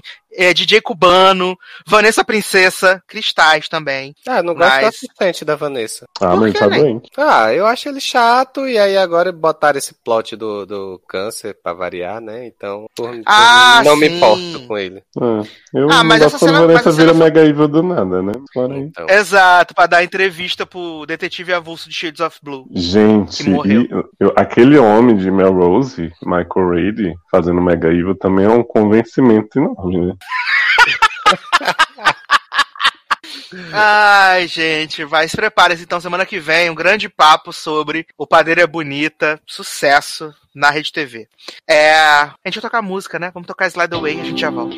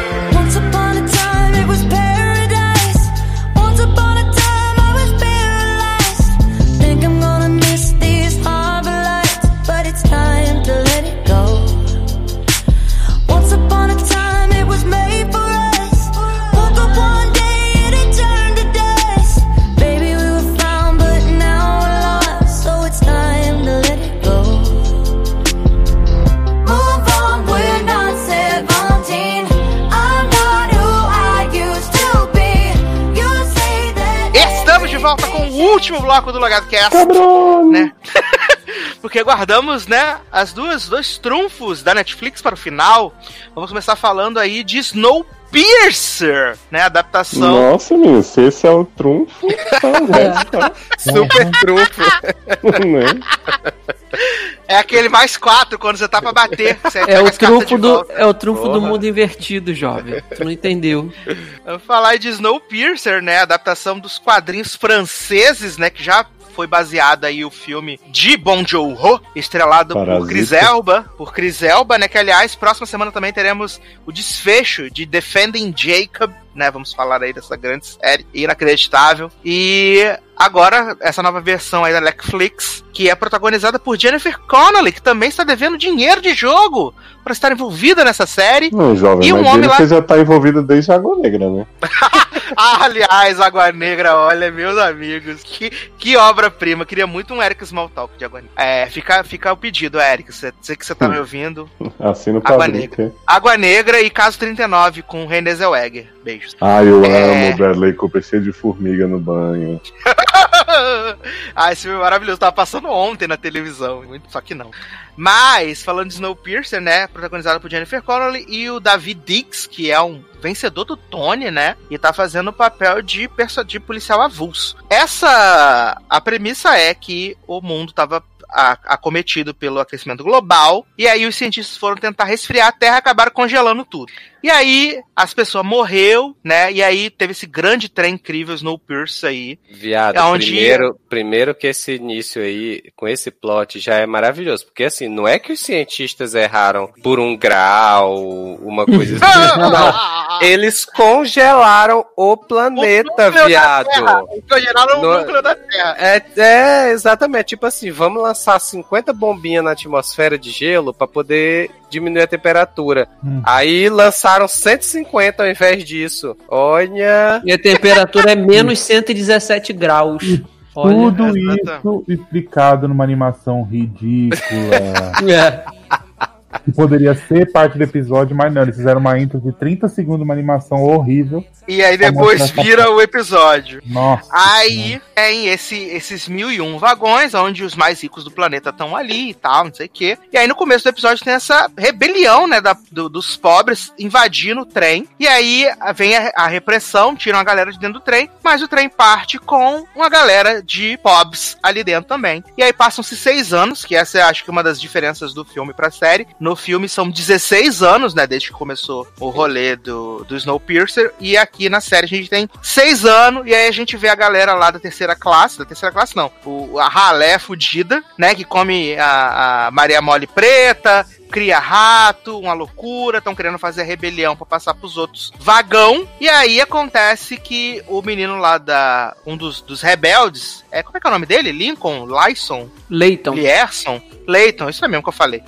E. Clayton. e- isso, Clayton. Clayton muito melhor. E aí, Creito, Creito, exatamente. É. E aí, o que, acontece? Creito, ele é chamado por Jennifer Con, né? E por pai de Burt, né? Pai de Kurt, né? Burt tá ali. O Hotel de verdade. Curse faz dois. o Burt pra poder. é, leva ele até o refeitório da terceira classe pra. É, ele ser convocado pra desvendar um crime que aconteceu nas classes superiores do trem, né? Uma pessoa foi morta e teve o seu peru arrancado, né? Uhum. E já é o Gente, segundo crime de. O melhor que o cão arrancou o peru, parece que arrancou coisa e fez um buraco, né? Ficou o É. Com buraco negro. E aí é o segundo peru que é arrancado dentro desse trem, né? E as pessoas estão começando a ficar preocupadas. Na Porque eu tô falta de arrancando- vibrador, né? Estão arrancando os perus das pessoas Zanon, se na pegar primeira esse peru, classe. Se pegar esse peru e botar do lado de fora, ele vem igual um vibrador mesmo, duro e congelado. É, filho. Aí cada vez que você usa e põe pra fora de novo, vai fazendo assim. É. E aí, o que que acontece? O, o menino lá fica, né, não querendo, não sei o quê. E o que eu falei com o Leandro quando assisti esse piloto é que esse trem, ele é super fininho, né? Você vê que ele é um trem fino. E, viado, ele tem subterrâneo das pessoas andam de carrinho. Tem uma porra de o aquarrio tá dentro do trem com a japonesa nadando pelada. E, caralho, o que que tá acontecendo? E aí, Viado, quando olha, você vai ver. Considerando que são mil e um vagões nesse trem, era o mínimo que eu esperava. Porque Jennifer, quando ele sai lá do rabo do trem pra chegar lá na cabeça do trem, nesse piloto, que essa mulher morreu ca- caminhando, se ela fosse É. caminhar isso tudo. né? Então, o mínimo que eu espero é que tenha pelo menos uns carrinhos pra poder andar nesses vagões. Ai, gente, falem, por favor, as percepções de vocês de Snowpiercer, por favor. Olha, assim, é, pontos que chamaram a atenção, além dessa questão desse- Nenhum. desses mil e um desses mil e um vagões, é, é que essa questão de, de tá morrendo gente na ala rica, e aí chamaram o cara pobre, o cara lá da- do, do, do rabo do trem. Aliás, poder esse moço é podre. Taylor, desculpa. Olha, Ai, não. É é- podre. também. Não, e tipo, faz o menor sentido, gente. Quem é que se importa com um rico morrendo, gente? Tô lá Eu sem peru. Eu? hein? Né? Exatamente. Já estamos sendo maltratados mesmo, a mais ou a menos. a Reparação menor- histórica, né? É, exatamente. E tipo, eu fui até assistir o início do filme pra ver a explicação que eles davam, né? Pra ver se era o- qual era a diferença pra série, né? Porque no filme, é, na porque assim, na série dá a entender que, que eles vendem a, a locais no trem, vendem assim, né? É, locais no trem pra população mais rica, né? E o povo mais pobre invade. E no filme, é, só tá no trem quem sobrou mesmo da população, né? Uhum. Não, tem, não, não tem essa questão de, de só ir entrar rico, né? Então, Não, é a menina que- da classe A que ela fala assim, ai, queria ir muito na, na classe, na terceira classe, sei lá, fazer alguma coisa, furar meu dedo, cheirar cocaína, uma merda dessas aí também. Exatamente, exatamente. Então, assim, o que faz muito mais sentido do plot no filme do que na série, né? Que é esse povo invadindo pra sofrer, né? Sendo que já ia sofrer fora, né? Então não fazia tanta diferença. Na verdade, não era nem pra eles poderem falar, né? Mas... Não, exato. Exatamente, né? Porque esse povo não. não- O pessoal do trem não botou pra fora porque não quis, né? Disse, ah, sei lá, vamos precisar disso uma hora na vida. Tipo, porque assim, a série deixa dar a entender que o trem parte enquanto o, o mundo ainda tá sendo possível viver lá fora congelado. Sim. Sabe? Então, pô, nos- no- no- na primeira semana de trem rodando, eles faziam ali um mutirão, os guardas, e abria a porta e jogava todo mundo pra fora. Fácil. Entendeu? E até mesmo é o seguinte: tá todo mundo lá no último vagão, são mil e um vagões, o pessoal no vagão de número mil e um. Gente, joga uma bomba lá que vai matar todo mundo, acabou. Tipo, não uma bomba pra explodir, mas sei lá, alguma bomba de gás venenoso, sabe? Acabaria com o problema, mas aí também acabaria com, com a série, com o filme, né? Se Não, mas no filme ninguém invade, né? no filme, no filme invadem. Não, no filme entra, é, eles colocam no trem todo mundo que sobreviveu. Ah, não, não, tá. Invade, vocês estão falando invadir o trem. Eu confundi com a- os fundistas invadirem os Ah, outros não. vagões. Porque no Tá. filme tem pessoas É. que eles querem usar pros trabalhos e tal, porque Sim. eles Sim. Exatamente. Na série a galera entra e É. ah, tá bom, vamos dar comida ruim. Sim, é, no filme eles pegam essa a, a galera da ralé mesmo, que é justamente para fazer esse trabalho braçal, né? Para ser servente do- dos mais ricos. E na série não tem isso, eles simplesmente invadem uma coisa que poderia ser facilmente controlada, ao meu ver. Mas aí também se faz isso não tem como ter a série, né? Acredito. Tem tinha que ter Gente, Ninguém, que ninguém ia reclamar, né? Se não tivesse Eu essa. queria, que alguém, É. eu queria que alguém me explicasse como é que o velho sem braço amarrou a corda e se suicidou. queria muito que vocês me explicassem. Amigo, e o pé. Ele tem, tem perna, só fica na, de uma Queria mão. muito que vocês me explicassem. E como é que tá todo mundo naquele funil e ninguém viu esse velho amarrando um negócio pra se matar. E esse homem tava com a caixinha boombox, né? Porque ele botou a musiquinha lá no celular, lá no iPhone. E tipo, a galera tava dançando lá no meio da rua, né? Também. Menino, eles viram o velho se matar e pensou, algumas mãos a gente tem que soltar, né? E aí foi. Algum vagão do trem tem que descarrilhar. Gente, não, essa série não tem sentido, não tem. Tipo, todos os personagens são uma bosta, os atores estão uma merda, a história é uma bosta, porque eu não entendi até agora porque que aquela porra daquele trem tá rodando, você não pode ficar parado.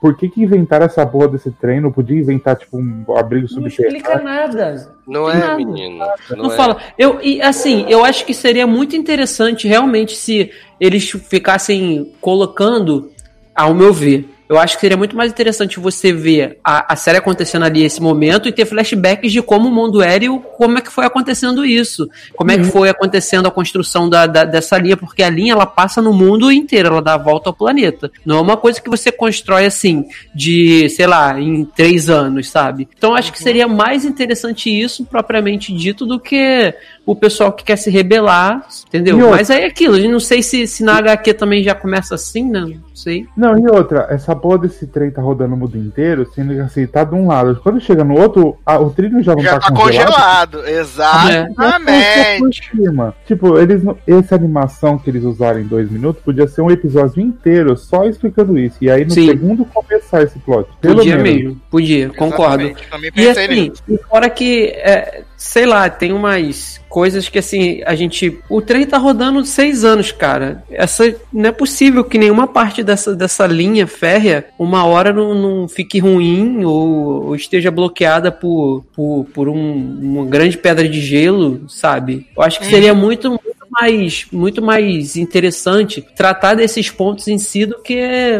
só a galera querer chegar lá no. eles, no- eles mandam alguém lá fora pra, pra limpar o trilho. Alguém viu o episódio 2? Não, ninguém. Eu vi. lá. Jovem, eu não vi mais que 10 minutos do primeiro. Que isso, Léo? Já, Me respeita, não aguentei. Eu vi, eu vi. Não. O se- O segundo continua ele rodando vários vagões pra poder tentar descobrir o crime. Aí a gente Quem tá descobre roubando que peru por aí? é, Não, ver e é. outra, eles colocaram todos os ricos lá onde tiver a pachorra de contratar um policial detetive pra trabalhar nessa merda trem. Pois é. Viado, viado, com esse tanto de gente, eles vão chamar uma pessoa lá do rabo Ele é o negócio. único, Taylor. Olha. Ele é o Pra único. você ter, sempre a classe alta precisa da classe trabalhadora. É. Amo! Dona dos meios de produção. Ele, ele é o único. Ele é o único detetive de homicídios que existe no trem. Então, assim, aí Nossa, tinha deve ter quantas pessoas? Umas 300 mil lá dentro? Porque são mil vagões, cabe umas, umas 10 em cada vagão. No mínimo tem umas 10 mil pessoas ali. Porra, 10 em cada vagão é bondade, porque aquele vagão dos fundistas lá tem, tem umas 100 cabeças a- alojadas, né? Que olha. Aí o segundo episódio passa ele, ele o tempo inteiro ele indo em outros vagões, assim, junto com, a, com aquela guarda que é loira, que tem o cabelo raspado do lado. Sim. Com ela pra, isso para poder continuar investigação a gente descobre que uma das mulheres lá é que tá no vagão da terceira classe era noiva dele na, na- antes de acontecer aí É o ela vagão, vagão das prost? isso Uhum. aí ela ela ela entra com ele no trem Tem como vagão fundista de prostituta e não tem vagão pra Exato. policial. Acho um, um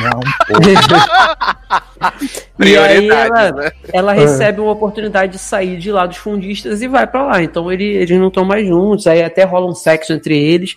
E enquanto isso, ele fica tentando memorizar os vagões pra é, dar um jeito de mandar como recado pro pessoal do fundo como é que é o esquema para uma possível invasão. E o, a parte mais interessante que tem nesse episódio 2 é que tem um vagão que é de agropecuária. Oi? então, Oi, tem boi no tem trem? um boi lá dentro. Que? tem, tem Já o quê? tem boi. É um não- vagão e cheio de- tem, E não tem. É um vagão cheio de boi.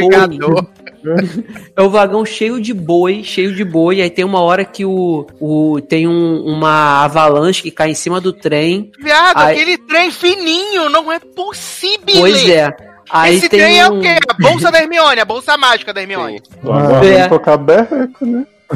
É a, é a mala do. do Gato do- Félix. Do menino lá do Animais Fantásticos, né? Que você entra e é um mundo lá dentro. Aí essa tarde. avalanche pega no trem e aí é justamente a, a, a parte da pancada maior é nesse, nesse vagão dos boi e do gado, né? Aí o cara bate com. Ele tá com. Ele. Era na hora que ele ia matar um boi pra pegar carne, né? Pra abastecer o, o- a primeira classe. E aí o, a ferramenta que ele tá segurando na mão bate no vidro, o vidro estoura e morre. E Into the. Night. Eita, mas Aí o gado, morre o gado não serve nem pra isso, né? O gado não serviu pra nada.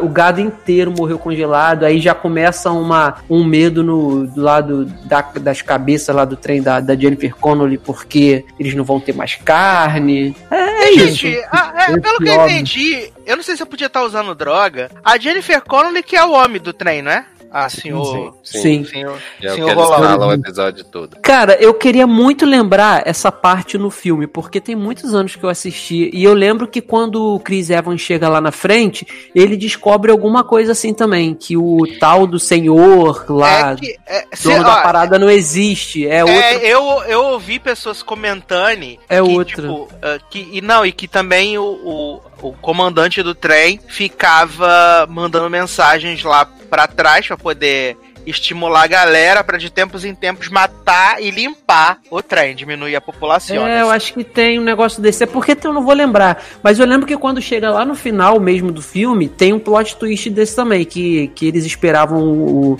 o cara ricão lá, que é o dono da parada, e esse cara não existe. Alguma coisa assim, eu não vou lembrar. Se alguém lembrar aí que estiver ouvindo, comenta pra refrescar a memória. Mas a princípio, cara, eu acho que. Eu achei que é bem parecido, assim, a questão da. Eles falaram que não, vai, não é uma adaptação do filme. Mas eu achei bem parecido, principalmente a cena que chega lá a Maria Mole, que é tipo. Parece até gelé de mocotó. É. Aí, é, e que aí eles chegam no filme te- tem essa mesma cena também. Eu achei bem, bem parecido. Aí eu não sei como é que eles vão fazer, né? Porque no filme já começa é, e tem a invasão. Ali, pelo, pelo visto, não. Passaram seis anos, nunca houve tentativa. Já deve ter é, a- acontecido alguma tentativa, mas não foi muito mais pra frente. Travaram na hora. No filme, não. Acontece de fato, eles conseguem. Eu não sei se na É, série. o, trem, o trem explode, né, no filme, né? É, eu não sei se isso passa, se, se a série, esse, esse caso passaria antes. Eu acho que passaria antes, porque no filme o cara chega lá no, no, no primeiro vagão e mata, o, mata a galera toda, né? Então, provavelmente esses acontecimentos da série tem que ser antes, né? É, Podia seis anos antes. É. É, tipo, 10 anos antes dos acontecimentos do filme. Mas pelo que eu sei, o, o- a, a, a série ela tá ligada com os quadrinhos, eles estão ignorando a existência do filme. Ah, eu, e, mas engraçado, cara, que se eu, se eu me recordo bem aqui, e eu tô me recordando, tem, teve uma hora que eu que na hora do que começa o episódio que vai passando ali o letreiro de cast, sei lá, di- direct by, tem uma parte que aparece o nome do Bong Joon-woo ali, filme by Bong Ele Joon-woo. é aquele é produtor do, da Não. série. Ele, tá- ele tá produzindo a série? Tá, Ah, tá então ganhando sido dinheiro. Isso. Eu devo ter achado que era alguma coisa assim, based on Bong Joon-woo filme, entendeu? Não, é, aparece que é baseada nos quadrinhos Le Perroquet. Ah, e aí Agora, e ele tá produzindo, né? É, sei assim, cara. esse- e eu sei que esse ator, o, o cara que faz o, o detetive, ele é muito ruinzinho, cara. Eu achei ele muito ruinzinho. É triste. Provavelmente Cati deve estar xingando a gente agora porque ele é vencedor do Tony. Ela deve achar ele maravilhoso, a gente falando que ele é um bosta. Ah, mas nem sempre o pessoal do teatro acontece na TV e Ai, da TV sim. acontece no teatro, né? Cati gosta de bem plat, eu não sou obrigado. O Eduardo também gosta. O Eduardo também gosta. E você não tem voz, não. Na verdade, tem que você Eduardo. respeite Ben Platt, esse Ué, cê- lapidado. É, pro- provavelmente, tu não lembra do plot do, do Kevin Is Us, que ator de cinema foi pro teatro e deu merda? Ué, aconteceu o inverso. Ai, meu Deus do céu, que maravilha. Mas tá aí, né? Provavelmente Leandro vai assistir a temporada toda. Quando ela acabar daqui a 10 semanas, a gente volta pra falar aí. A pessoa não me finale. preserva mesmo. Você não se preserva, jovem. Ah, Eu que não te preservo. Jovem, eu vou ver no metrô. Aham, vai sim. Tá na sua cara. Mas vamos então aqui para a última série dessa noite que eu guardei o melhor, obviamente, para o final. Vou Vamos fumar. falar da maior série atual da última semana, que é Ctrl Z, né? Uma série original da Netflix México. E que assim, a Netflix teve todo um esmero, porque aqui no Brasil, tudo que tá na série de celular, papel, até uma produção, uma série Netflix, tá tudo em PTBR, coisa linda. Palmas, palmas. Ó, dubladinha, sucesso também. E eu queria que Leózio trouxesse a sinopse incrível dessa série Ctrl Z. Gente, por onde começar, né? Bom, temos em Ctrl Z a querida Sofia, uma menina que aparentemente passou um período internada, né? No sanatório. E que ela é muito antissocial, mas muito observadora, né? Ela olha pros bullies do Sherlock colégio, ela, Holmes. A própria Sherlock. muito detetivona. Então ela vê as caspas no ombro das pessoas, detalhezinho, ah, sua mãe cortou seu cabelo, não sei o que, fica zoando com a cara deles. E aí ela protege o menino Luiz, né, que sofre muito bullying, especialmente de Jerry, que fica toda hora dizendo assim, se defende, se defende, pá, Tadinho, fala alguma coisa, um inferno. Luiz que tem cara que tem 75 anos. É Ai, muito velho. coitado, para. E aí, Sophie, né? Muito justiceira com Luiz e muito avessa aos outros. E aí ela logo de cara conhece o novato Javier, que é um homem que, gente, coitado, parece que parou na sexta série, assim, o bichinho, tem a carinha assim de, sabe? É. tá, tá, tá bolado já, né? Ai, Tá- gente, ele é muito tá feio. crítico. E aí ela conhece Javier, Javier conhece ela, os dois trocam olhares, fica um negócio. Mas essa série não é sobre amor, né? Já diria Emily Revenge. Essa é uma história de Exatamente. vingança. Era cilada, não era amor. Exato. Porque no decorrer do episódio a gente vai vendo que as pessoas estão sendo ameaçadas por alguém no celular, né? Tipo aí, a Gossip Girl. E aí, logo no. Numa situação lá que estão todos os alunos ouvindo o discurso do diretor maravilhoso, vazam segredos de uma das alunas. Eu vou deixar pra vocês comentarem qual é o segredo. E aí, o menino Raul, né, que é o riquinho que dá dinheiro pra Luiz comprar mochila nova quando mijaram nela, ele Pô, chega dá dinheiro pra Sophie- todo mundo, né? A pessoa riu É. pra ele, ele toma aqui o dinheiro, toma aqui o dinheiro. Raul chega pra Sophie e fala assim: Você tem que descobrir quem é o hacker. Exato, do nada, né? Do nada ele fala assim: você tem que descobrir, você precisa descobrir quem é o hacker. Agora- só você pode descobrir. Esse, esse primeiro episódio, eu ficava. Tipo, o tempo todo assim, gente, tá parecendo só que a série vai mostrar o cotidiano de alunos, sabe, no, no high school mexicano. Mas aí eu não tava, eu tava completamente desinteressado quando começa a passar o vídeo. Ah, gente, eu falei, eu falei que ia ter Gossip Girl, que ia ter Gossip Girl na, na Não, sim, claro, mas até então, tipo, eu tava desinteressado. Quando começa o vídeo, jovem, eu dei um berro, eu falei, é isso que eu quero. é isso que eu quero. E assim, é. Eu- o que eu achei interessante nessa série, como o Eduardo começou falando aí, que tudo é traduzido, as mensagens, é bom que você consegue acompanhar, que é bem dinâmico, é bem rápido, Sim. né? Você consegue acompanhar todas as trocas de mensagens e tal. E a outra coisa que eu achei maravilhosa é que, tipo, a, a, a, a- é Sofia, né? O nome da menina? Uhum. A Sofia, ela tá com, com, com dois tipos de cabelo os episódios inteiros, Sim. né? Tipo, ela tá Sim, com cabelo. No primeiro, no primeiro todo episódio ela tá com o cabelo sujo, todo colado, horrível, cheio de olheira. De repente, mágica ela vira cena, pro lado. Aí tá cabelo, lindo. perfeitamente bem liso. Tem o, o loucura. episódio que ela se joga na piscina, ela se joga na piscina, sai toda molhada, corta pro quarto, ela tá com o cabelo seco, corta de novo depois pra falta de luz, ela tá com o cabelo molhado. Gente, muito maravilhoso. Ah, mas é maravilhoso porque o hacker, né, ali na, na, na conselho de classe, né, ele revela, né, o segredo de alguns alunos, né, revela que Isabela, na verdade, era Ismael, Ismael. né, então uma mulher, uma mulher trans, revela que Jerry, Jerry. deputaria gay. vê putaria gay, né, vê o site pornô do... Sabe o que eu acho É, mais engraçado, Sassi? Que assim, todo mundo zoa a Isabela, o Raul, né? Porque a gente vê a, que ele fez um ensaio sensual com o dinheiro do pai dele, que o pai dele roubou da casa de mentiras perigosas, não sei o quê. E ninguém zoou o Jerry pelo pornô gay, percebeu? Tipo, É. ninguém. Fala nada. E ele que fica toda hora, não sou gay, não, pô, sou gay. É, a única que, que voa, que zoa Jerry é a Rosita, né? Que ele vai transar e ela fala, ah, isso é gay, não posso ficar com gay. Nossa, a Rosita é a personagem mais insuportável dessa série. Ela é muito chata.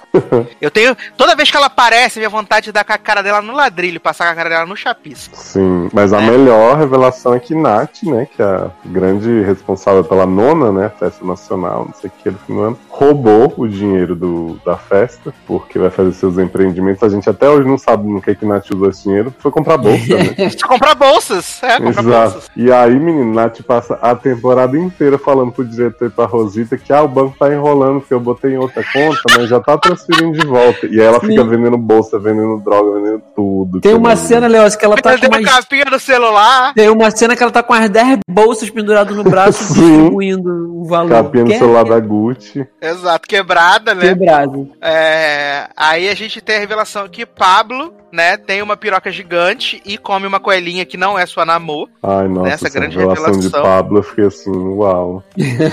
E como, como o Léo falou, né, Raul fez um vídeo, né, mostrando que seu pai tinha vários dinheiro em casa, várias joias, várias barras de ouro que valem mais do que dinheiro. E o pai dele corrupto, né, ele era governador e é corrupto, igual aqui no Rio de Janeiro. Exato. Cara, eu vou te falar que assim, Sassi, os dois primeiros episódios dessa série, pra mim, elas vendem uma coisa. Eles vendem um conceito totalmente diferente. Porque o que, que eu falei, né? As pessoas estavam comparando muito com Gossip Girl, com PLL, com. O que mais que tem esses, né? Esses- Elite. Elite. E eu falei assim, gente, não vejo problema em parecer com um monte de coisa. Se a execução for diferente, seguir por um caminho diferente for legal. Nos Uhum. dois primeiros eu tava com essa impressão, porque assim, eu achei que os personagens tinham personalidades diferentes, tinham carisma, e que eles iam conseguir desenvolver coisas a partir daquilo. Tipo, a própria Isabela eu tava com expectativas altas, porque é uma atriz trans mesmo que faz. É uma personagem que é legal, mas a gente não vê muito dela no decorrer da temporada. E o que eu falei pro Zanon, assim, cara, o crime, né, o coisa do hacker, não é uma coisa tão fora da realidade do que aconteceria na escola, né? Tipo, não é elite que as pessoas estão se matando. Aí chega no terceiro episódio, eu fui um pouco decepcionado. Eu segui a série, gostei, mas eu já gostei no clima elite da zoeira mesmo, porque, tipo, tem o plot que o hacker faz um evento em nome de Luiz, né? Luiz vai meter a porrada em Jerry. E aí ninguém, ninguém questiona, ninguém fala assim, Luiz? Como assim? Vive morrendo de medo, todo mundo fala, ah, com certeza, Lu, vamos lá, vamos ver Luiz, não sei o quê. Ah, isso aí, porque o Luiz assumiu ser o hacker, né? Pra poder ser expulso da escola, que não aguentava Vem mais cá. ser bulinado. Uma dúvida, aquela a menina que abre o, a porta pro Jerry pra ir bater no Luiz é o É hacker que manda. É, É, tava tá. sendo ameaçado. Porque tudo no fundo é o hacker que manda, né? Porque, tipo, o Luiz fica lá falando, fala, ah, e aí, ladra? E aí, trans? E não sei o quê. Tipo, claramente repetindo fala do ponto. E, tipo, Uhum. o diretor da escola, a professora, sabem que vai rolar essa mega briga do lado de fora. Ao invés de chamar a polícia e chamar os pais das crianças, eles Pensei- prendem o Jerry na sala. Pensei mesmo. Não tem a- uma escola desse nível, porque parece que é escola de, de, de elite, Não, né? esse diretor é o mais otário Não tem que segurança. existe. Ele é muito otário. Ele é horrível, horrível. O papinho dele com o Jerry so- sobre. Ah, se você for gay, não que eu seja, né? Mas é muito normal ver isso. Gente, que, que Algumas homem. pessoas consomem pornografia, né? É, e depois com a Isabela também foi um tremendo de um babaca, sabe? Ah, eu sei o que você tá passando. Ela, não, você não sabe o que eu tô passando. Tipo, Sim. o cara completamente louco. Não, e aí Horrível. no, nesse plot da briga que Jarvis é solto, né, pela menina, e aí rola mó briga de comida de lua de cristal, só que com porrada, né, do lado de fora na rua, todo mundo filmando. Aí Gente, essa cena é quebra vidro de carro, faz um inferno, não sei o que, Jerry putaço assim, tipo, batendo todo mundo que tá na frente dele. Aí quase mata o menino, porque, né, na minha cabeça, o menino cai, o Luiz cai com o pescoço batendo na calçada. Menino, assim, um depois que, depois que Ruby, Ruby Rose quebrou o pescoço nas gravações e tá aí, aquilo ali eu achei super é. normal. Mas aí, tipo assim, faz isso tudo, aí no outro episódio, ah, a mãe dele não, não prestou queixas, então. Aí os pais de Jerry falam assim: ele vai fazer terapia, o pai, eu acho que nem precisa, tem aquele viadinho pra com meu filho, não sei o quê. E aí, Leandro, é, não quero estragar muito o fim da série pra você, mas Hum. lá pro final, Jerry fica falando assim: eu amava o Luiz e o hacker me obrigou a matar ele, não sei o que, não fiz nada. Tipo, sendo que o hacker só criou um evento, ele que foi lá bater no menino sem propósito. Exato, viado, ele quebrou o vidro do carro do Javier, abriu a porta, arrancou Luiz de dentro do carro. Cara, Exato. Não, e tipo, E não, precisa a mãe porque- prestar queixa, sendo que tem um monte de vídeo dele matando o menino? Tipo, não foi nem. Exato! Não, e isso porque no episódio anterior, ele já tinha ido de carro junto com o Pablo e com os outros drogadinhos pra agredir o menino e o Javier teve que meter o carro na parede. Gente, essa cena, essa cena. Olha, o cara, não sei como não pegou ninguém. Gente, é muito surreal, muito surreal.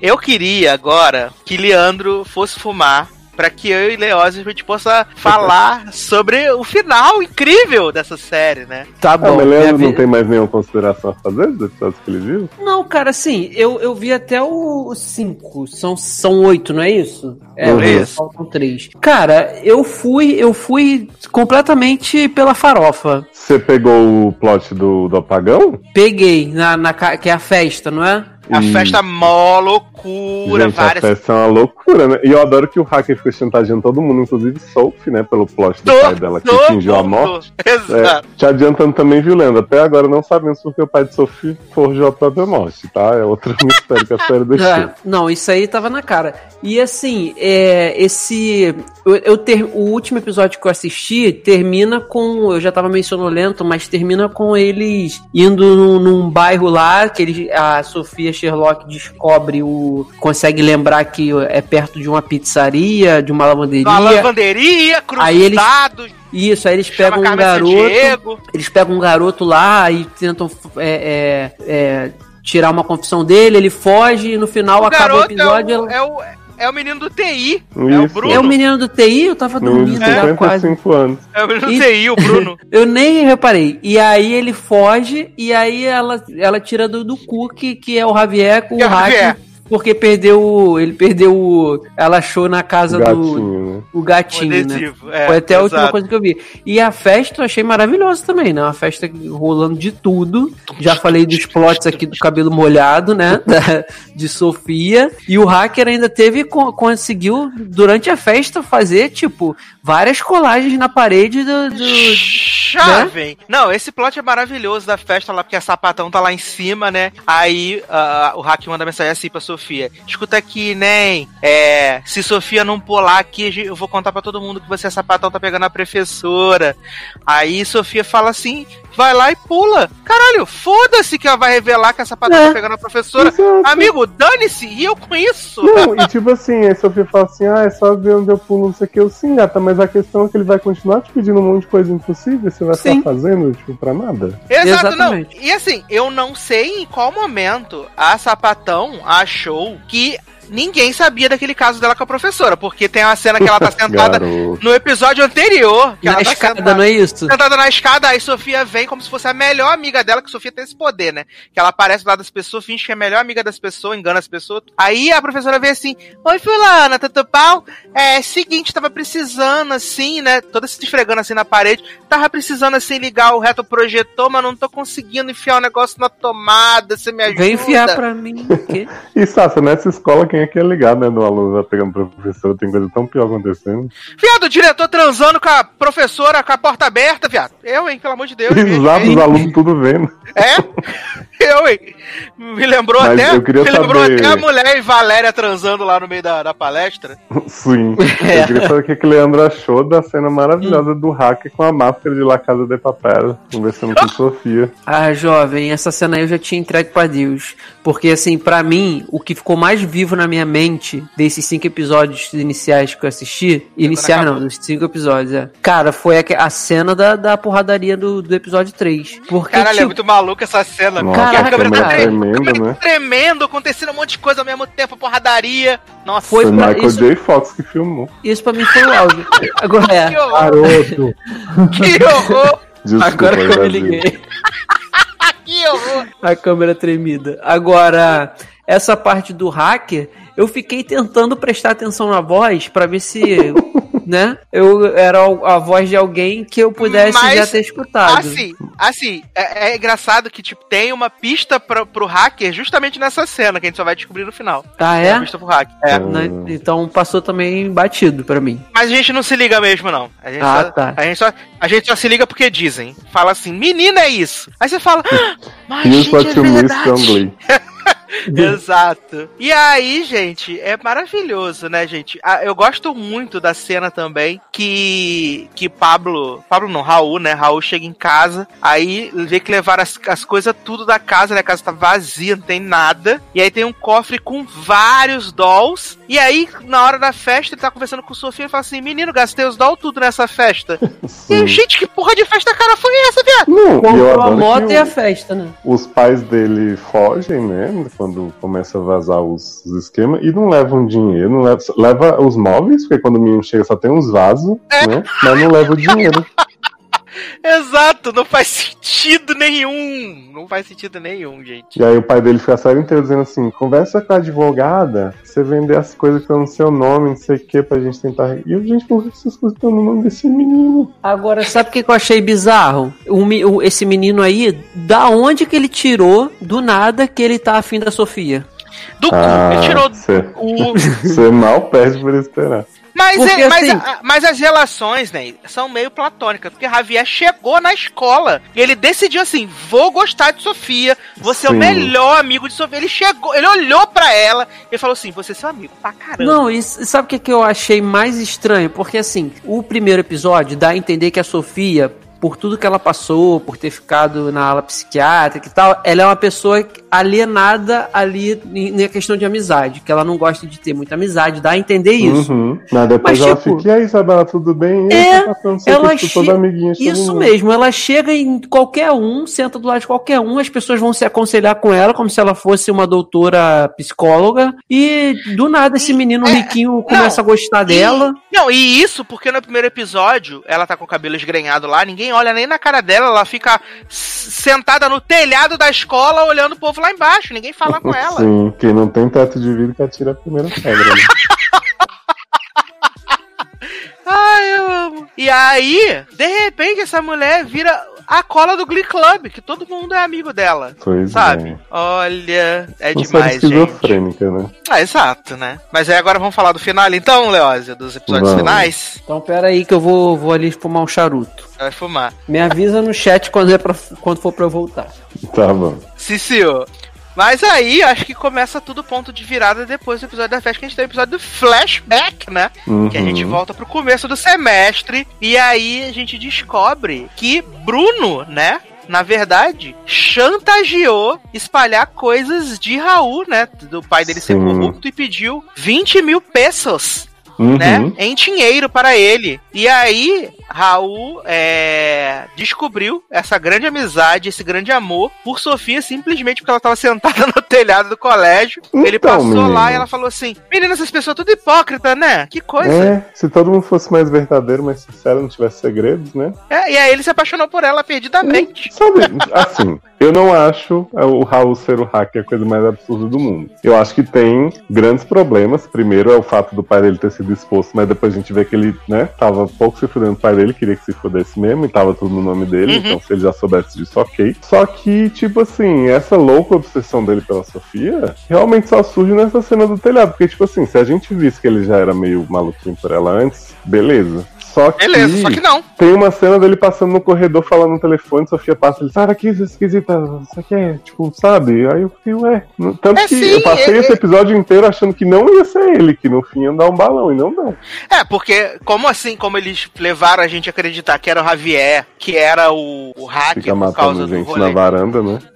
Engraçado, né? Que quando eu vi o, o rolê lá do, do vídeo dele falando no ouvido do menino, eu pensei que eles iam botar uma explicação de tipo, ele ter falado pra Sofia não pular na piscina por causa do trauma que ele ficou do Hum. menino da outra escola dele. Ele ter falado o menino, em vez de pular na piscina, acabou caindo no, no, no cimento e morreu e tal. Eu pensei ser, que né? Mas pensaram. mas ignoraram, né? E aí, sim, o Raul desenvolve essa a paixão maluca pela Sofia, do nada, do absolutamente nada, né?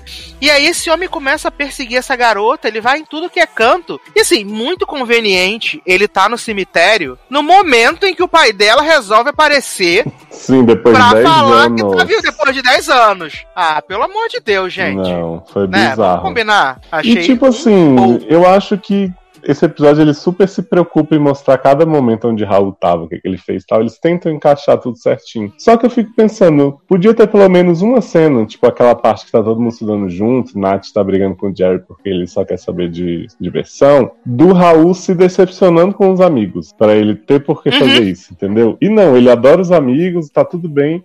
E aí quando Sofia fala assim, ah, todo mundo é muito mentiroso, aí ele fala, pronto, vou expor todo mundo na internet. Exato, ele decide, ele decide ferrar a vida de todo mundo por uma pessoa que, tipo, falou com ele só uma vez ali, e Sim. aí ele fala assim, vou foder todo mundo, vou explanar geral, aí faz a parceria lá com o Bruno, Aí ele fala assim: ai, Bruno, você não botou meus segredos aí, vão desconfiar de mim, coloca também, obrigado. Aí o Bruno aí fala, ah, tem essa historinha aqui do seu pai, que vai só, tipo, acabar com sua família, te deixar pobre, mas, né, qualquer coisa. O que que você acha? O que que você acha? Ah, menino, Pois é. tamo aí, né? Não, muito esquisito, Ah, é. assim. E assim, se me tem um caso de psicopata, no fim eu até compro, Tem. mas né, fiquei. Ele tem cara de doidinho. tem cara E de aí? doidinho. E aí, acho que o grande ápice, né, pra mim é no, no, no episódio 8, né? Que vai ter o a nona, né? Vai ter a Uhum. nona maravilhosa, grande, grande festa, né? Que Rosita Apesar tira o de- dinheiro do cu pra fazer sem verba, né? Porque Nath não devolveu nada, apesar de ter vendido as bolsas. É, não, e ainda pergunta assim: de onde você arrumou dinheiro pra fazer essa festa, viada? Ela fica por aí, deixa, deixa tudo tranquilo. Enquanto isso, Arrumei. Nath tendo que bater punheta pro, pro traficante, né? Pra conseguir o material. Nossa! Tensíssimo cena. Ai, E a É gente tem o plot também maravilhoso de Maria, né? Irmã de Nath, que é a coelhinha, Conerrita, que tá Exato.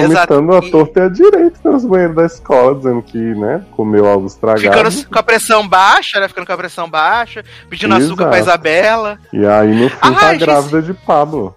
Eu esqueci de falar, Leózio, da cena que eu achei mais bizarra, que eu comentei com você no episódio, no episódio do flashback, né? Que foi quando a Sofia foi pro hospital psiquiátrico, que o Raul ficava todos os dias na frente do hospital psiquiátrico. todo. Mas é igual o Jerry, né? Que fica na, no hospital o dia inteiro olhando pra cara da mãe de Luiz e ela, a culpa é sua, por que você tá aqui? Sai daqui, ele não vai sair. E ainda tem a grande revelação no final: Luiz não reagia a nada dos seus bullying, tinha medo porque ele gostava de você. Aí Jerry chora. Quem poderia prever, né? Ai, Quem gente, que palhaçada. prever? Quer dizer que a pessoa que é bullyingada, se ela gosta do bullying, ela não vai fazer nada nunca. Nem deixar a mãe resolver, nem as autoridades, né? Não, vai deixar e gosto. cuspir na cara dele. e Então tá pode mijar em tranquilo. mim, cuspir isso. E aí eu acho que a gente atinge o ápice, né? No episódio 8, né? Que a nossa grande detetivona, Sophie, descobre quem é o, o hack. Mas eu amo a estratégia de Sophie, porque assim.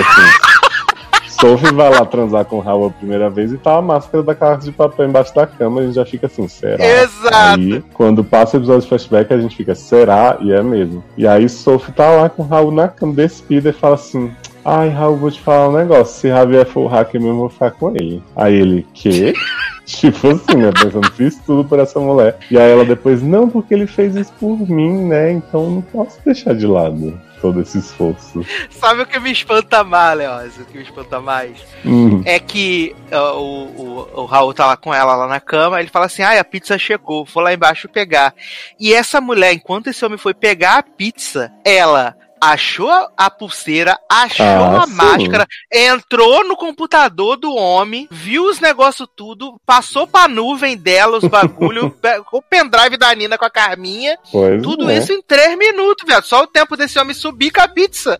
E você duvidando da capacidade investigativa de Sophie. Ela é muito Mas assim, né? detetivona, Também ela faz isso tudo depois que Javier já foi expulso, inclusive, da escola. E levou a culpa por Exato. tudo que ela acreditou, só por causa de um gatinho plantado e uma, panteira, uma pulseira no armário dele.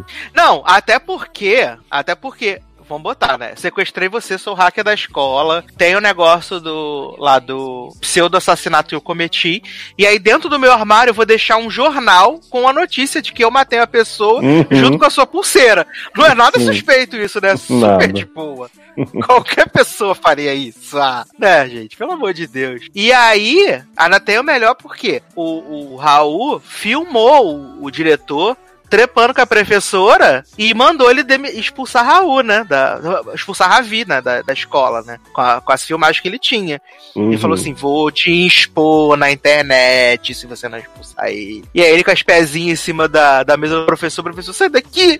Sai daqui! Não quero mais te ver! Você é o diabo, sai daqui! E a festa, que é o ápice, né, gente? Aquela festa maravilhosa. Nossa. Várias pegação, várias balas, várias drogas. Assim, eu achei esse- essa sequência toda da festa muito maneira, de verdade. Eu achei bem legal, achei bem feita. Eu tava animado. Só que a, a conclusão em si, apesar de ser meio brochol, ela é condizente com o resto da série, né? Porque a Sofia vai pro terraço, né? E aí o, o Raul vem atrás dela. E ela fala, ele fala assim: Nem, que negócio é esse que tu vai ficar com o Javier se ele for hack? Aí ela fala assim: Ah, porque sim, né? Porque ele sabe meus segredos, né? Então tem que ficar com ele, assim. Aí ela, aí ele, relaxa, eu já cuidei de tudo. Eu sou o hacker. Ah, sou eu o hacker, né? Sou eu, mulher, Gretchen, a cantora. pois é. Ah, e ela aí esse como homem faz. assim? Me conte em detalhes pra ver se eu acredito em você. Exato!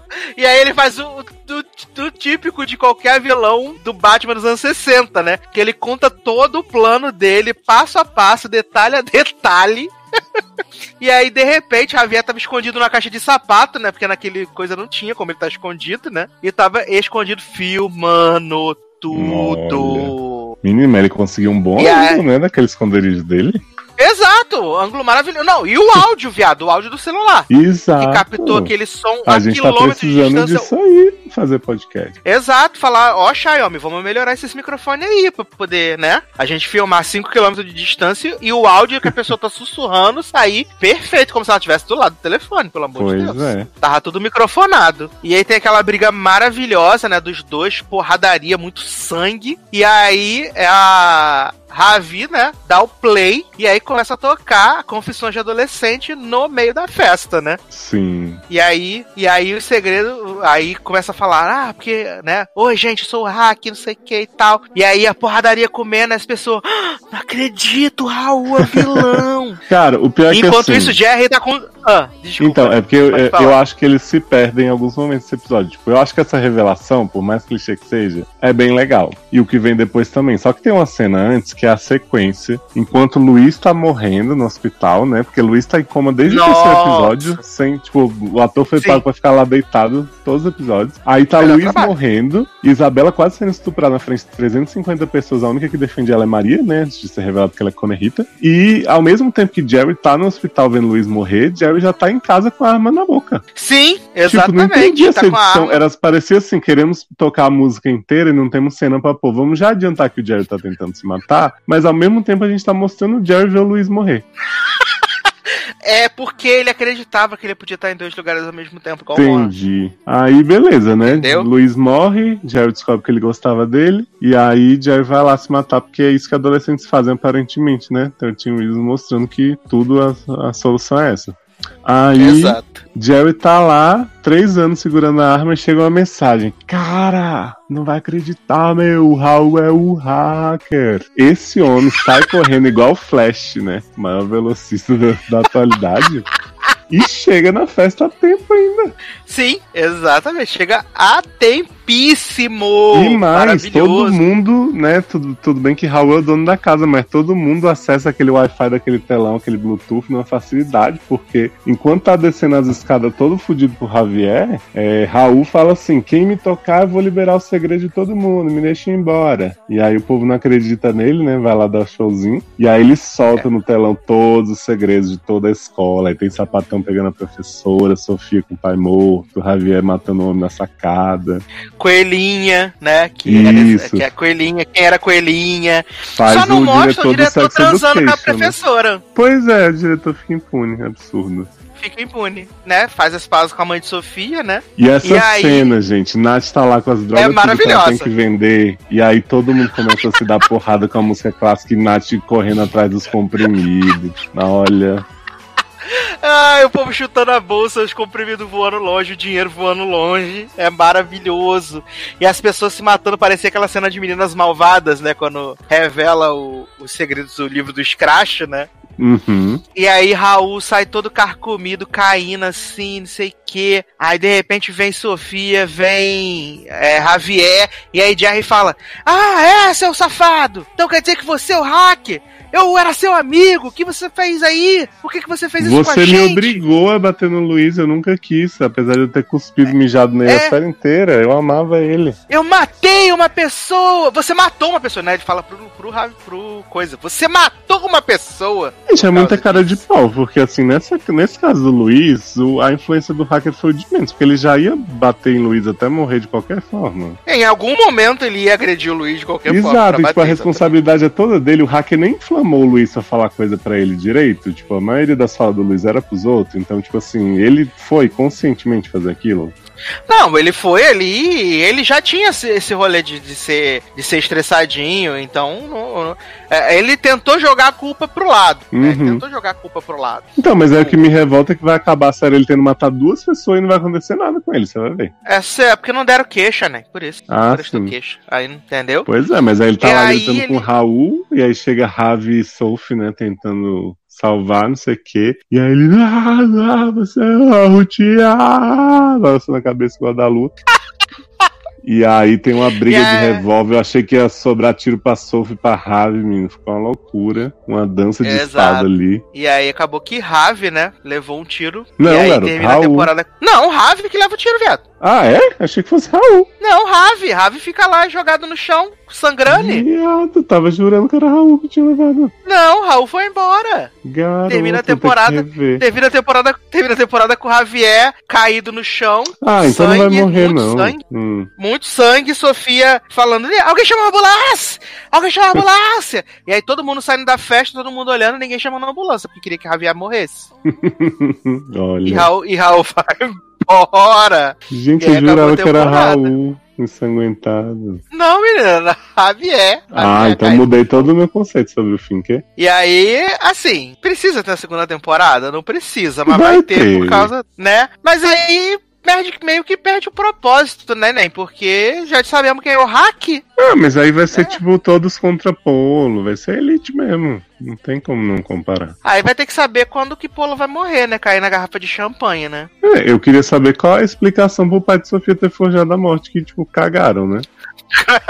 Ele fica lá em bar dando livro pra ela, não sei o que, ah, mas ninguém pode saber se sua mãe soube. Eu, gente, o que? Qual o sentido disso? Não, não faz o menor sentido esse plot do pai de Sofia. Não faz. Nenhum sentido. Nenhum, nenhum, nenhum, nenhum. Nenhum. Por que, que esse homem fingiu que tava morto e por que, que esperou 10 anos pra, pra voltar, sabe? Olha. Mas aí mistérios pra segunda temporada, né? Uhum. Grandes mistérios de segunda, pra segunda temporada de Ctrl Z. Assim, se for uma próxima temporada com oito episódios de 30 minutos igual foi essa, com a série de comédia, pra Uhum. mim tá sussa. Ah, não, eu acho que a Pra mim tá duração ajudou muito, cara. É, tipo, a série eu tinha uma expectativa diferente, eu vi depois, né, no estilo Gossip Girl, depois ficou ruim, mas com essa duração aí, estamos vendo várias. Não, sim, ah, e ainda mais totalmente, né? Eu sou o público-alvo, né? Jovem, assim. Sim, você E é o aí- público-alvo das senhoras e dos jovens. Exatamente, porque eu sou muito, né? Muito fragmentada, né? Sim. Vamos chamar a Leandro de volta, né? Pra... Várias camadas, Sacer.